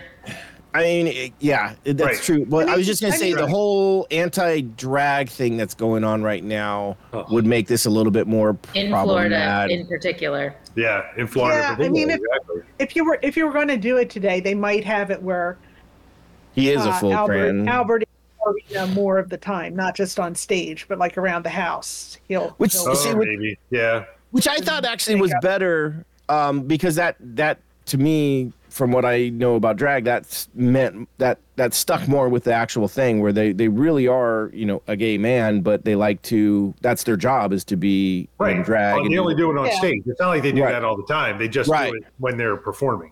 Yeah, and that's and that's why I thought it worked really well with that too. Yeah. So um, I don't. But yeah, but again, at the time, like the stuff that he wears when he's out shopping, it's you know, a lot of flamboyant people and at the- Oh, a lot of people at the time would say, "Oh, he's dressed in in women's clothes because they're like flowy and have flowers on them and all that stuff." I mean, there's there's a lot of men today who would like look take one look at that and say, you know, no, I only wear men's clothes. You know, it's Did anyone see the original or the the 1978 French French Italian No. movie? No. Okay. no. Have I'm, you? just, I'm just curious. We're talking about you know a difference in time, and that one was you know 15 years prior or, or 10 no 10 years. Like It's I kinda- I subtitled kinda though. French, it. right? I I It's want to watch it. Yeah. Yeah. Yeah. And I, I wonder if is it as comedic? uh, what I, I heard it wasn't. I heard that the uh, the story and the acting is less comedic in the line delivery situation rather than um, this one where it, It- really plays up the the comedic portion of the the it's still a, verbiage and it's still a farce. You know, it was there was a Yeah. 1973 French play that it was based on, uh, which was a farce, and then and then the 78 movie, and then it and then it came to to Broadway as a in like 1983. And actually, Mike Nichols was the original director of the uh, of the American adaptation that went to the stage, but he was fired. oh wow. Really? yeah. Yeah. Interesting. So again, you're going to get a lot of adaptations through time as culture changes a bit. So now, yeah, we would get a different movie, but for Yeah. in some reason, in some ways, it probably we would be more bold, and in other in other areas, that, that would actually probably could be a, yeah. a little trickier. Well, you know, We Well, also it's have- interesting. It'd be interesting to see because it's like A Star Is Born has had four iterations, right? There was a 36, there was a 60s, there was a 70s, and then there was the more recent one too. So I mean, it's like it'd be interesting to see like how all these movies, This would be remade. like how would this be remade, and how would it stack up, you know, side to side with La Cage aux Folles and uh, uh, Well, I- the Birdcage. Well, I know that I know the stage play still gets revived from time to time. Uh, Sure. An act, an actor that I follow, um, who does TV and, and plays played Albert um, in London. I want to say like two or three years ago. So I mean, it's still, it's it's like a classic at this point. Who who Yeah. who's your actor? Barrowman, Okay. John ba- John Barrowman, who um, Is that the guy Any from Palm guys- Springs with the dog? Do you want me to he's, stalk? he's yes, not not stalk. But if you see him at the dog park, say hello. okay, gotcha. Okay, fair enough. yes, but yeah, he lives in Palm Springs. He's yeah, you, he's on Doctor Who. He's been in. yeah, I know you're. was Yeah, on- you, yeah. Okay. So um, one of the other things, and I think this is why this this might have worked too, was uh, this came out um, a year after uh, the To Wong Foo "Thanks for Everything" Julie Newmar, and that was Which I was still haven't seen, which is embarrassing. But go ahead. okay. Uh, I did see that one. Uh, I think in the theater, and uh, you know, I. I'll admit I, I'm not into drag as a show. It's not as an entertaining thing to me, but I enjoyed that movie.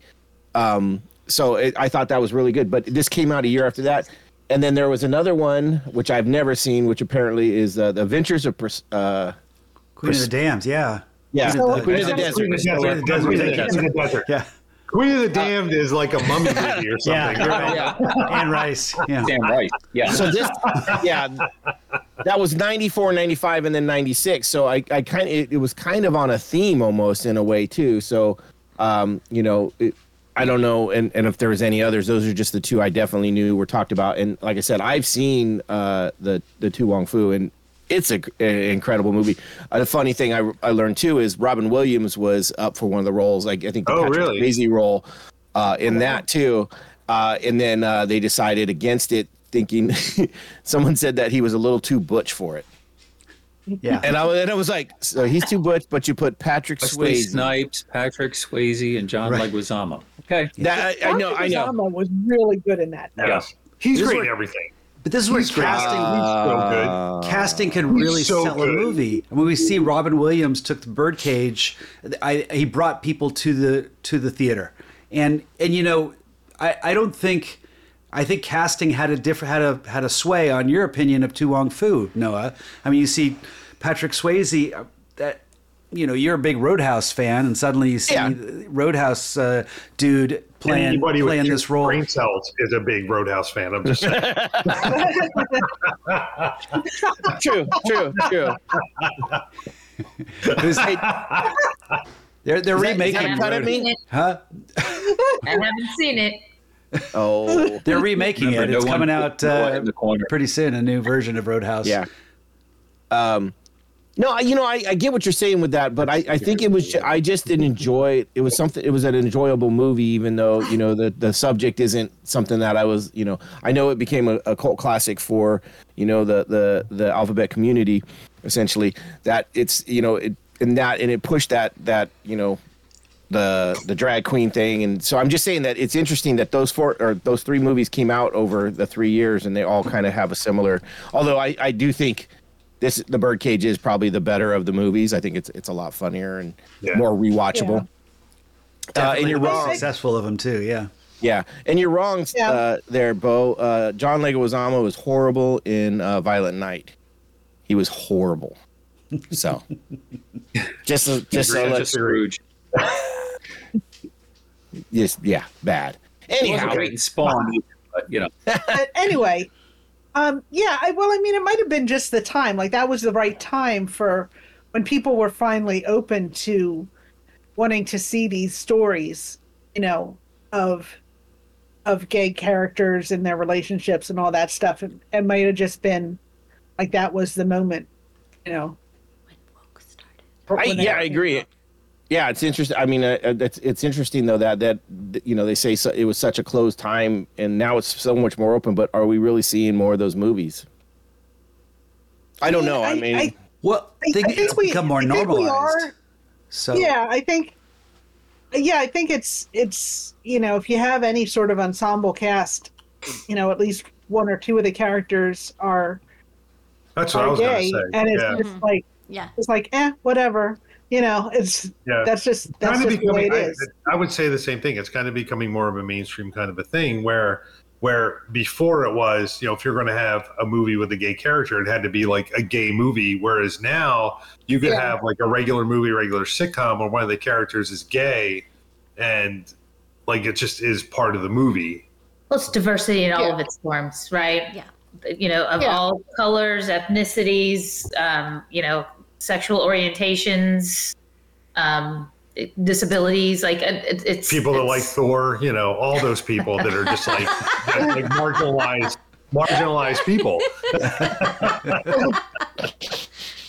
i mean it's, but it's but i mean it's im- it, I'm, I'm glad they are it's important you know like Yeah, i have no, I um agree. I agree. like Totally. Barbie, the Barbie movie just came out on HBO, Yeah. and we have a friend whose son uh, has multiple disabilities. Like he's, ex- I mean, uh, he he was one of the kids who uh, the charity we work for raised money for his family. He's just, right. you know, he he he, you know, he can't talk. He he's in a wheelchair and all this stuff, but his his father can communicate with him. And he said they watched the barbie movie and he said he would he said it was so important for there to be a barbie in a wheelchair even though and it wasn't like mm-hmm. they drew attention to her. She was just out on the dance floor with all the other barbies in her in her chair. And you know i it's like i think that's that's how it is. Like you know for for kids who are out there who are you know who aren't the you know the the the type of person that you see in everything all the time Yeah. They're not Right. to usually be able to see themselves is important yeah Yeah. Yeah, representation matters. Is basically exactly what we're saying. Yeah. absolutely Yeah. Yeah, and especially if it's not so much tied to the agenda of the movie, um, you know, it just Right. becomes it just becomes more normalized, and and that's that's great for uh, progress in a society and a culture. So I'm all Yeah. for it. Yeah. Yep. It's for sure. representative of, of the society. yeah Yep. awesome.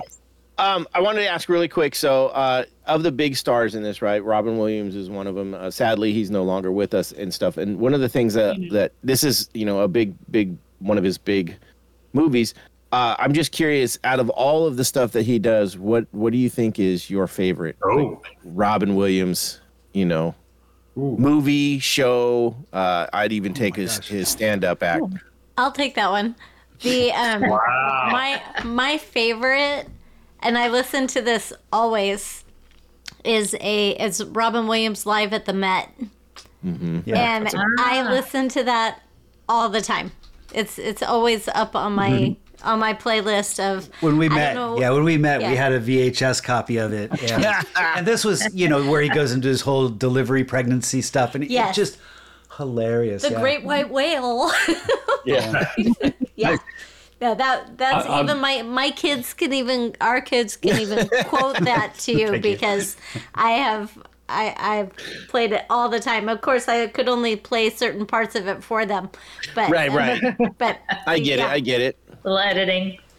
But that's I've never that's- seen it. I need to see it. Oh, It's a good one. You haven't seen it? I highly Oh, it's recommend. Hilarious. The Robin Williams I'll at the take your Met. recommendation. Write that down. I think it's rated as like one of Night the at top. Met, it's called Robin Williams Night at the Met. Live at the Met. Live, Live at at the the Met. Met. Okay. Live. All right. All I right. saw your hand there, Andrew. What do you got for us? Yeah, I, I, I got to put my uh, note in for reality. What a concept! It was uh, one of his uh, first comedy albums when they made Okay. such a thing. Uh, Yeah, right. that, that was amazing. That that that kind of got me through high school in a way Nice. because we were all we were always doing his stuff, waiting for the bus, the bus stop, and just laughing ourselves silly. Nice. Yeah, he he is. Yeah, he was definitely a great stand-up uh, Yep. comedian. Anybody else got one in there? Um, I would say aside from this one, which is I really do love him in. I mean, it's. I think his performance is the genie in Oh, Aladdin. yeah. Aladdin, oh, and yeah. I just I I love because I love animation so much and to hear that you know if you read the making of book for Aladdin he he just went and they would like put him in the the sound booth and he would just like riff on all kinds Yep. of things and the animators would be like oh boy we get to animate that? And it was just you know Yeah. and it was just it's it's so funny because like he's doing all these voices and he's doing all these uh he's doing all this riffing and then the animators are like drawing him like different animals and different characters and it's just it's great. It's it's it's amazing I was always such a big fan of his his more dramatic roles. I mean, he still comes I was- across as funny, but movies like uh, Good Morning Vietnam or uh, or, Yeah. or, or even uh, you know he won the Academy Award for um, um, Good Will Hunting. That's Good what's going to be yeah. mine. That's kind of low hanging fruit. That's a that's low hanging it- fruit because he did win the Academy Award, but it's one of my favorites. it's too. it- it's such a it's such a well done performance because it's hard to see Robin Williams kind of rein it in and come across as a, as as an impressive role model and he does that in that movie yeah and he can still be funny he can still pull out his his his comedic chops at at times and uh, carry a scene in a way that doesn't over you know overpower the scene he, he shares Sure. he, he's, he, he shares the scene with people Yeah. so uh, and Right. good morning vietnam i thought was classic Yeah, I was I was gonna say Good Will Hunting as mine, but you know, uh, I've only seen it a handful of times, maybe three, let's say. But uh, the Fisher King, he's so good in the Fisher King. If you guys have ever seen that, yeah like He's he's so nominated four times. yeah. So he's really good in the Fisher King, and that's a really Yeah. really good movie in my opinion too. So It That is. was a little Yeah. dark for me. It gets overlooked a it's lot. It's definitely dark for sure. Yeah. I'm, I'll, I'm, I'll give you yeah I'll, I'll give you another role if you liked him in Good Will Hunting he plays a similar role in a movie that's not as well known called Dead Again Oh, I've seen that. With- yeah. with Kenneth Branagh and Emma Thompson Oh man. Yep. which Seen is a kind of a I, I want to say a supernatural kind of mystery Yep. with which involves reincarnation and all this stuff and he- again it's it's not a large role and it's it's pretty serious but that's a movie you should i love it it's I re- it's really Kenneth, a great Kenneth, movie and like Kenneth said- Branagh actually directed it too, and he directed Yeah. Thor, Noah. So just seems to be a theme. Yeah, he also directed Artemis Fowl. i was going to say and, Good and- call. Good and- call. and he does an and he does a Los Angeles accent really really well. So you know, but What is a Well, Los not- Angeles accent? when you hear it, you'll Yeah. you'll know. All right. Not British. Not British, but it's like Definitely not. British, Like, but I live nearby. I don't know that there's I grew Lo- up in LA, so It's a Los I Angeles say- accent. I was gonna say when when you hear it, you'll know. But All right. it's, that's that's one of those films like it's it's not as well known, uh, but it's definitely worth Yeah. seeing. yeah. Yes. Well, I what I love about Ron Williams, he's so funny, and the, all the improvisation. Improvisation. Did I say that right? And you see him on the late night shows as a he's like jumping over chairs, and he's just so funny. But when you see him in these movies like Good Will Hunting, there's so much depth to him, and he shows his heart. He's so good at that, and and so he's such a comedic actor, but such a a, a really important um, caring actor. And I saw that in like Good Will Hunting. You actually see that for sure. Uh, Mrs. Doubtfire. He loved his kids so much. Like you see the outpouring of love, but the comedy, like the drive-by fruiting comment, is so funny, right? Like his acting in that movie was a drive-by fruiting.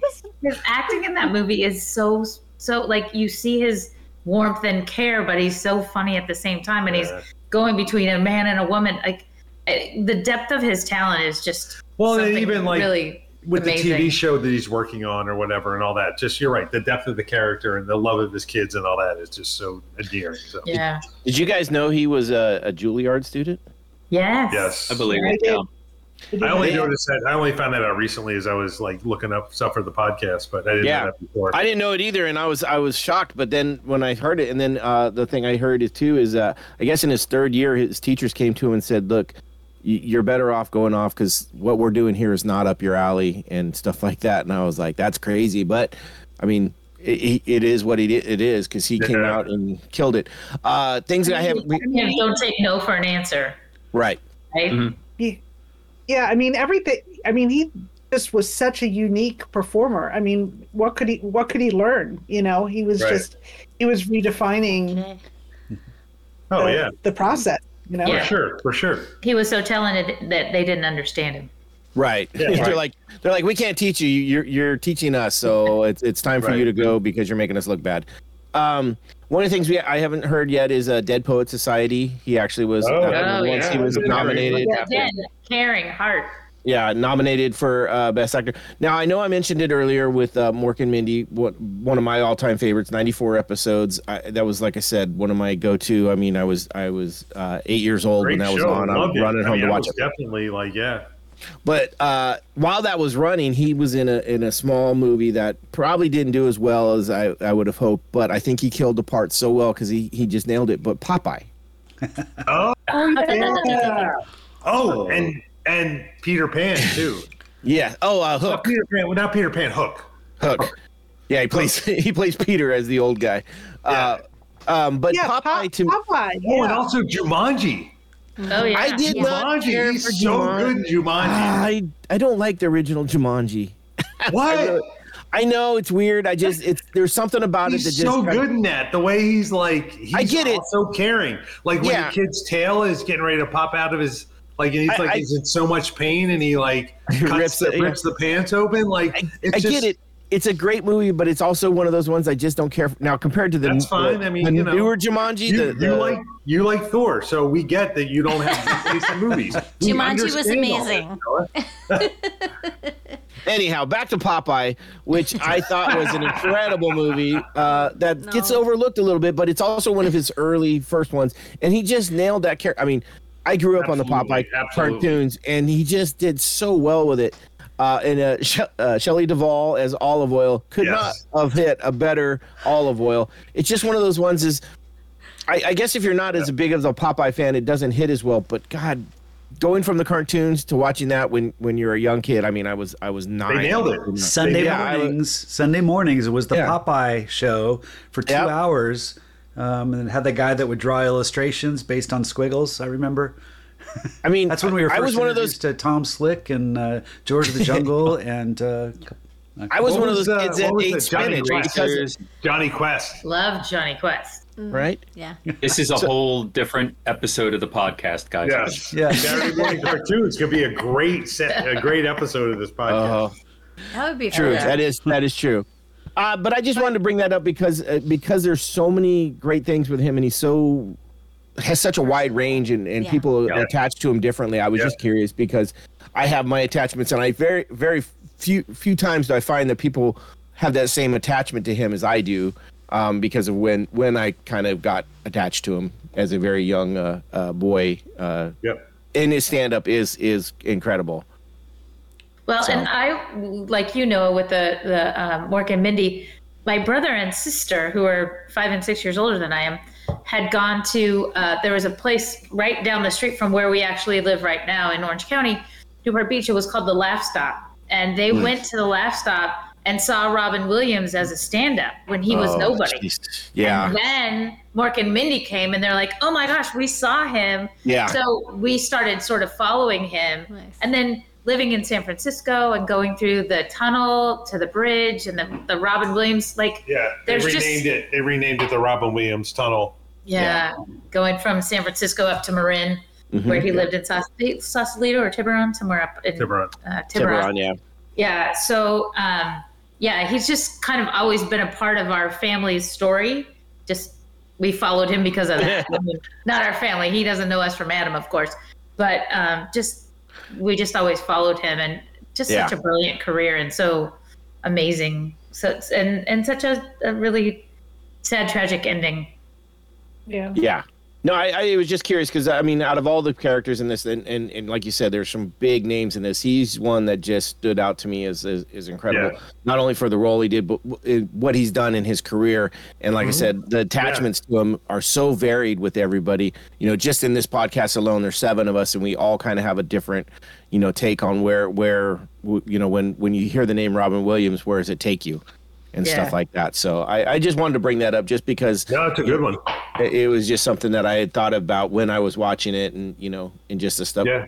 This, like I said, this is another one where he changes he, he changes his script a little bit.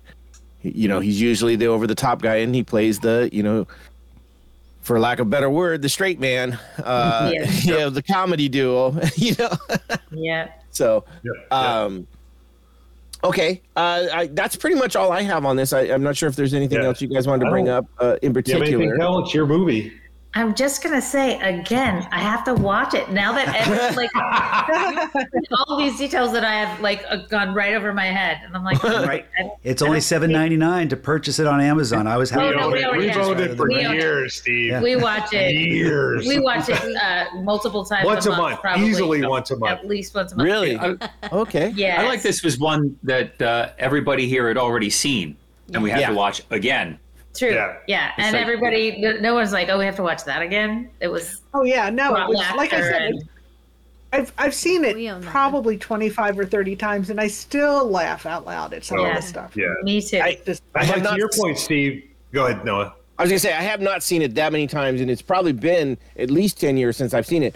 But it was one of those. As soon as you said what it was, I was like, "Oh yeah, I remember that. That was funny. It had a lot Yeah. of good stuff." I didn't remember details from it. I remember it being funny and enjoyable. Yeah. And and watching it again, I didn't regret spending the extra four dollars to buy it rather than rent it Yeah. uh, at all. Because this is one that I would definitely watch again. it's a problem, though, I can sell you yeah.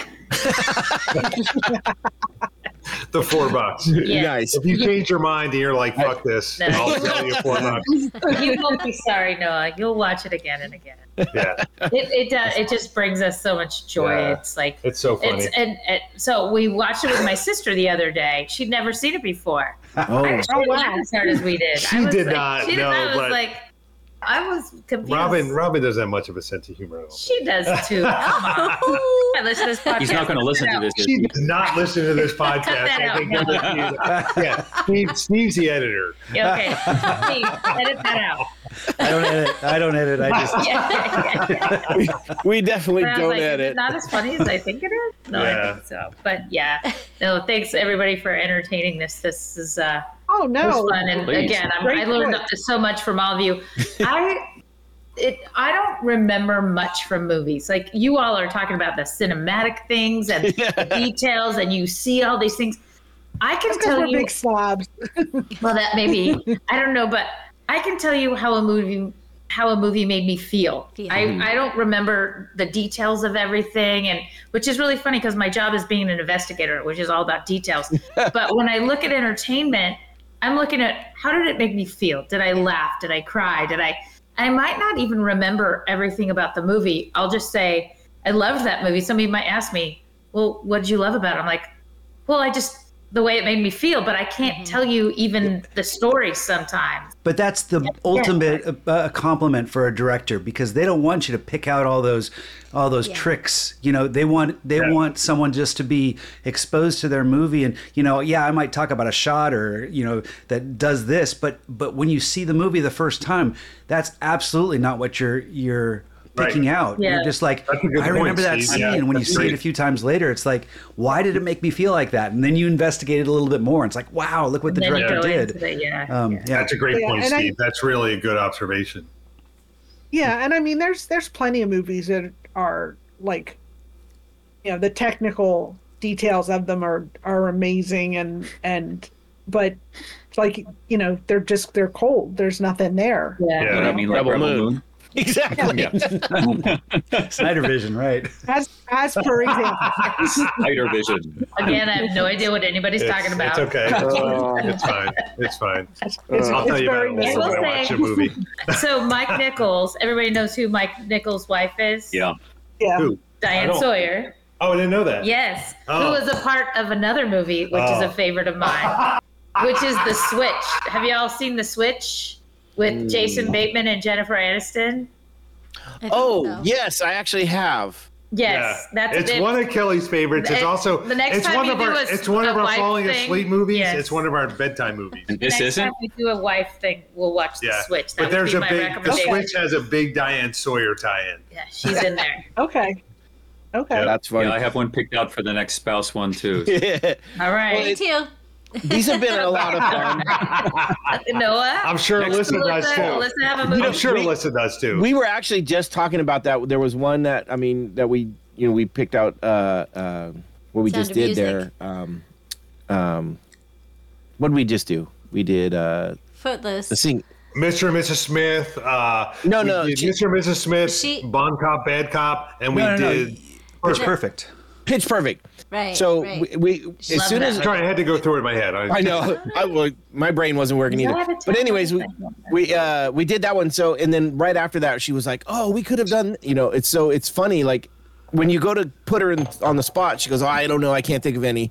Uh, but then as soon as we like stop thinking about it, she comes up with three or four. So Yeah. we'll definitely have Sound of some. Music. I mean, she said Sound of Music. I was like kind of excited because most of the movies we pick are more modern kind Yeah. of movies, and that's like a true what you would That's- call a true classic. We'll go with That's- The Sound of Music, The Wizard of Oz. We'll do all the old Yeah. classics. Well, Sound of Music is Quiet definitely uh, that and yeah, um, we got to do the Quiet Man for for St. Patrick's Day. The Great Escape. You know, good old classic movies. nice. Escape. For Veterans Day, you could do The Great Escape. That's true. Well, well, well, on It's a ways away. We'll get I'll it. We'll that get to that. Um, yeah, we will definitely do uh, these spouses episodes again, just because I enjoy them so much, and it sounds like everybody else is enjoying them. Um, so Yeah. for me, it's it's kind of gets us out of our groove of like, what do we want to talk about, and gets us something else to talk about. And it's always fun to, like I said, part of the podcast. What I enjoy most about this is getting the discussion uh, in with you guys because you guys, like you said, Kelly, bring so much different uh, thought processes from it, and that's what makes these movies enjoyable or these shows enjoyable is is getting to see it through someone else's eyes through their their their discussion and stuff. And so the spouse episodes have been great because we've gotten to see some um, movies that I probably wouldn't have seen had we not you know Yeah. done those. And and I I literally they're probably some of the ones I I recommend to people most. When uh, I you know I don't know how many people I've told you need to go watch Bad Words. I have I have told people Well, that's so- right with us. Like, that is yes. not a popular movie. People haven't even heard of it. But exactly. I, I don't under that one. The the first round when we did that and Kiss Kiss Bang Bang and I'm Right. Kiss Kiss Bang Bang, I was gonna say, too. Why That was not such a great movie. Everybody talks about all the time because they're so funny. Well, with Kiss Kiss Bang Bang, make sure you see the Nice Guys too, because that's kind of almost a remake of it. Yeah, from the same guy. So that. I, I highly recommend that. Oh, okay. yeah.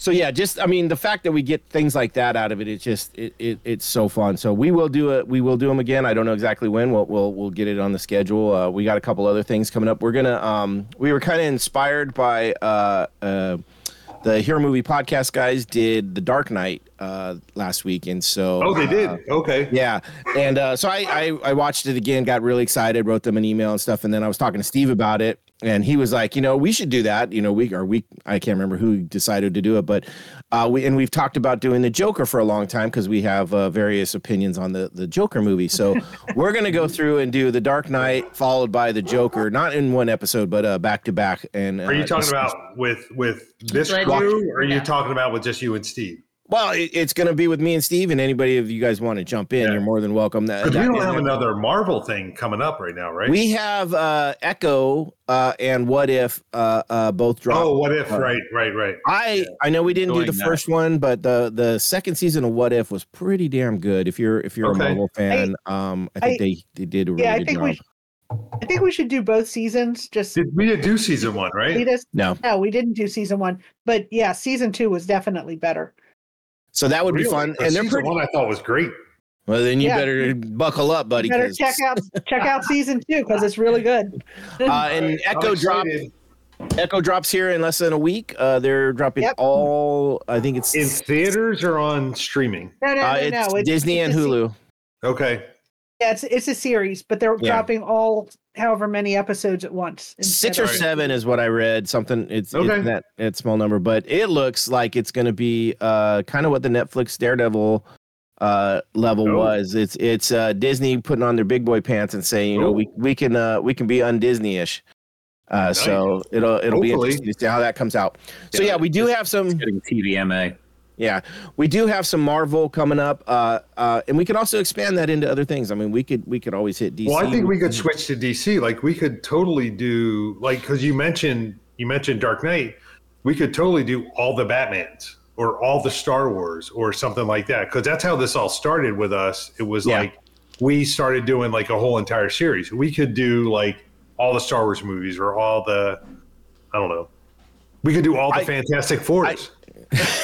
No, no, we can't. We All the cannot. Zack Snyder. no. Oh, actually, that would be interesting because there are some that I do like that a lot of people. There are some good ones. for. Yeah.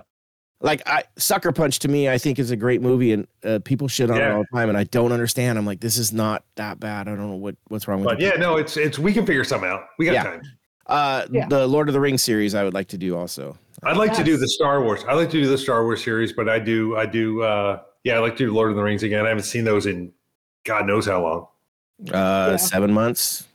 Haven't seen those. I, I know how long. It was like seven months. Ah, you're not included, Kelly. You're not included in any of this discussion. Just Oh no, you're always welcome. Nor do I wish to be. she's never seen any Lord of the Rings. Never, haven't seen. Well, actually, we could do Harry Potter to make sure I watch Harry Potter, but she hasn't seen any Star Wars movies whatsoever. What? Nothing. Why? Or Not is it, one Is Star it? Is Wars it? Um. Is it just a you? You, you want to? It's not her style, but also it was. She was in college. She was in high school and college when they all came out, and it's like you're like doing like high But school and college know, stuff. it- I don't like sci-fi. Oh, Yeah. I don't like period movies. I don't like costumes. I don't like like. There's a I'm lot very she doesn't limited. like. It's very Okay. narrow. And she I gotta- married me. I know, right? Okay. And she married me. This guy. Two Yeah, I know. thumbs. Yeah. This guy. Talk about a costume guy. Yeah. yeah, Exactly, right? Yeah. All right. The, the Okay, well- Renaissance fair. mm, nope, Oh, never been. You know. You know what you're missing. Don't know. what you're missing. costumes. Costumes. No, costumes. And accents. And accents. I don't like people talking in Ah, alternate voices. Yeah. Uh, all right. Well, I I believe next week we're gonna try and tackle um the the Dark Knight. So if you guys want to join us for that, you know, you know, uh, same bat channel, same bat time. Nice. uh, and then the week after that, we will tackle the the Joker, which is the the Nice. Joaquin or not Joaquin. Yeah, that's right. Ledger. Joaquin. Joaquin Phoenix. Yep. Joaquin. Heath Yeah. Ledger? No. Heath Ledger's Heath in, Ledger's in Dark Knight. uh, Dark Knight. Oh, okay, got it. So The best Joker. Joker She ever. knows that He played the Joker. in the Dark the Knight. Dark Knight. Look at this. She actually saw. She actually saw the Dark Knight Rises in the theater. with, I did not. And you got You you got Aquaman too. I don't even know. That's No, Yeah. no Aquaman. What's her name? Who's the girl? Who's the girl in Dark Knight Rises? Um, Oh, Kate, uh, Tom Cruise's ex-wife, Kate. No, No, that's no, no, Batman no. Begins. You're Oh, talking. that's Batman uh, Begins. You're right. Yeah, yeah, yeah. Okay. That's why Right. she wasn't. Anyway. She wasn't allowed to be in Yeah, uh, Katie Dark Knight because of Yes.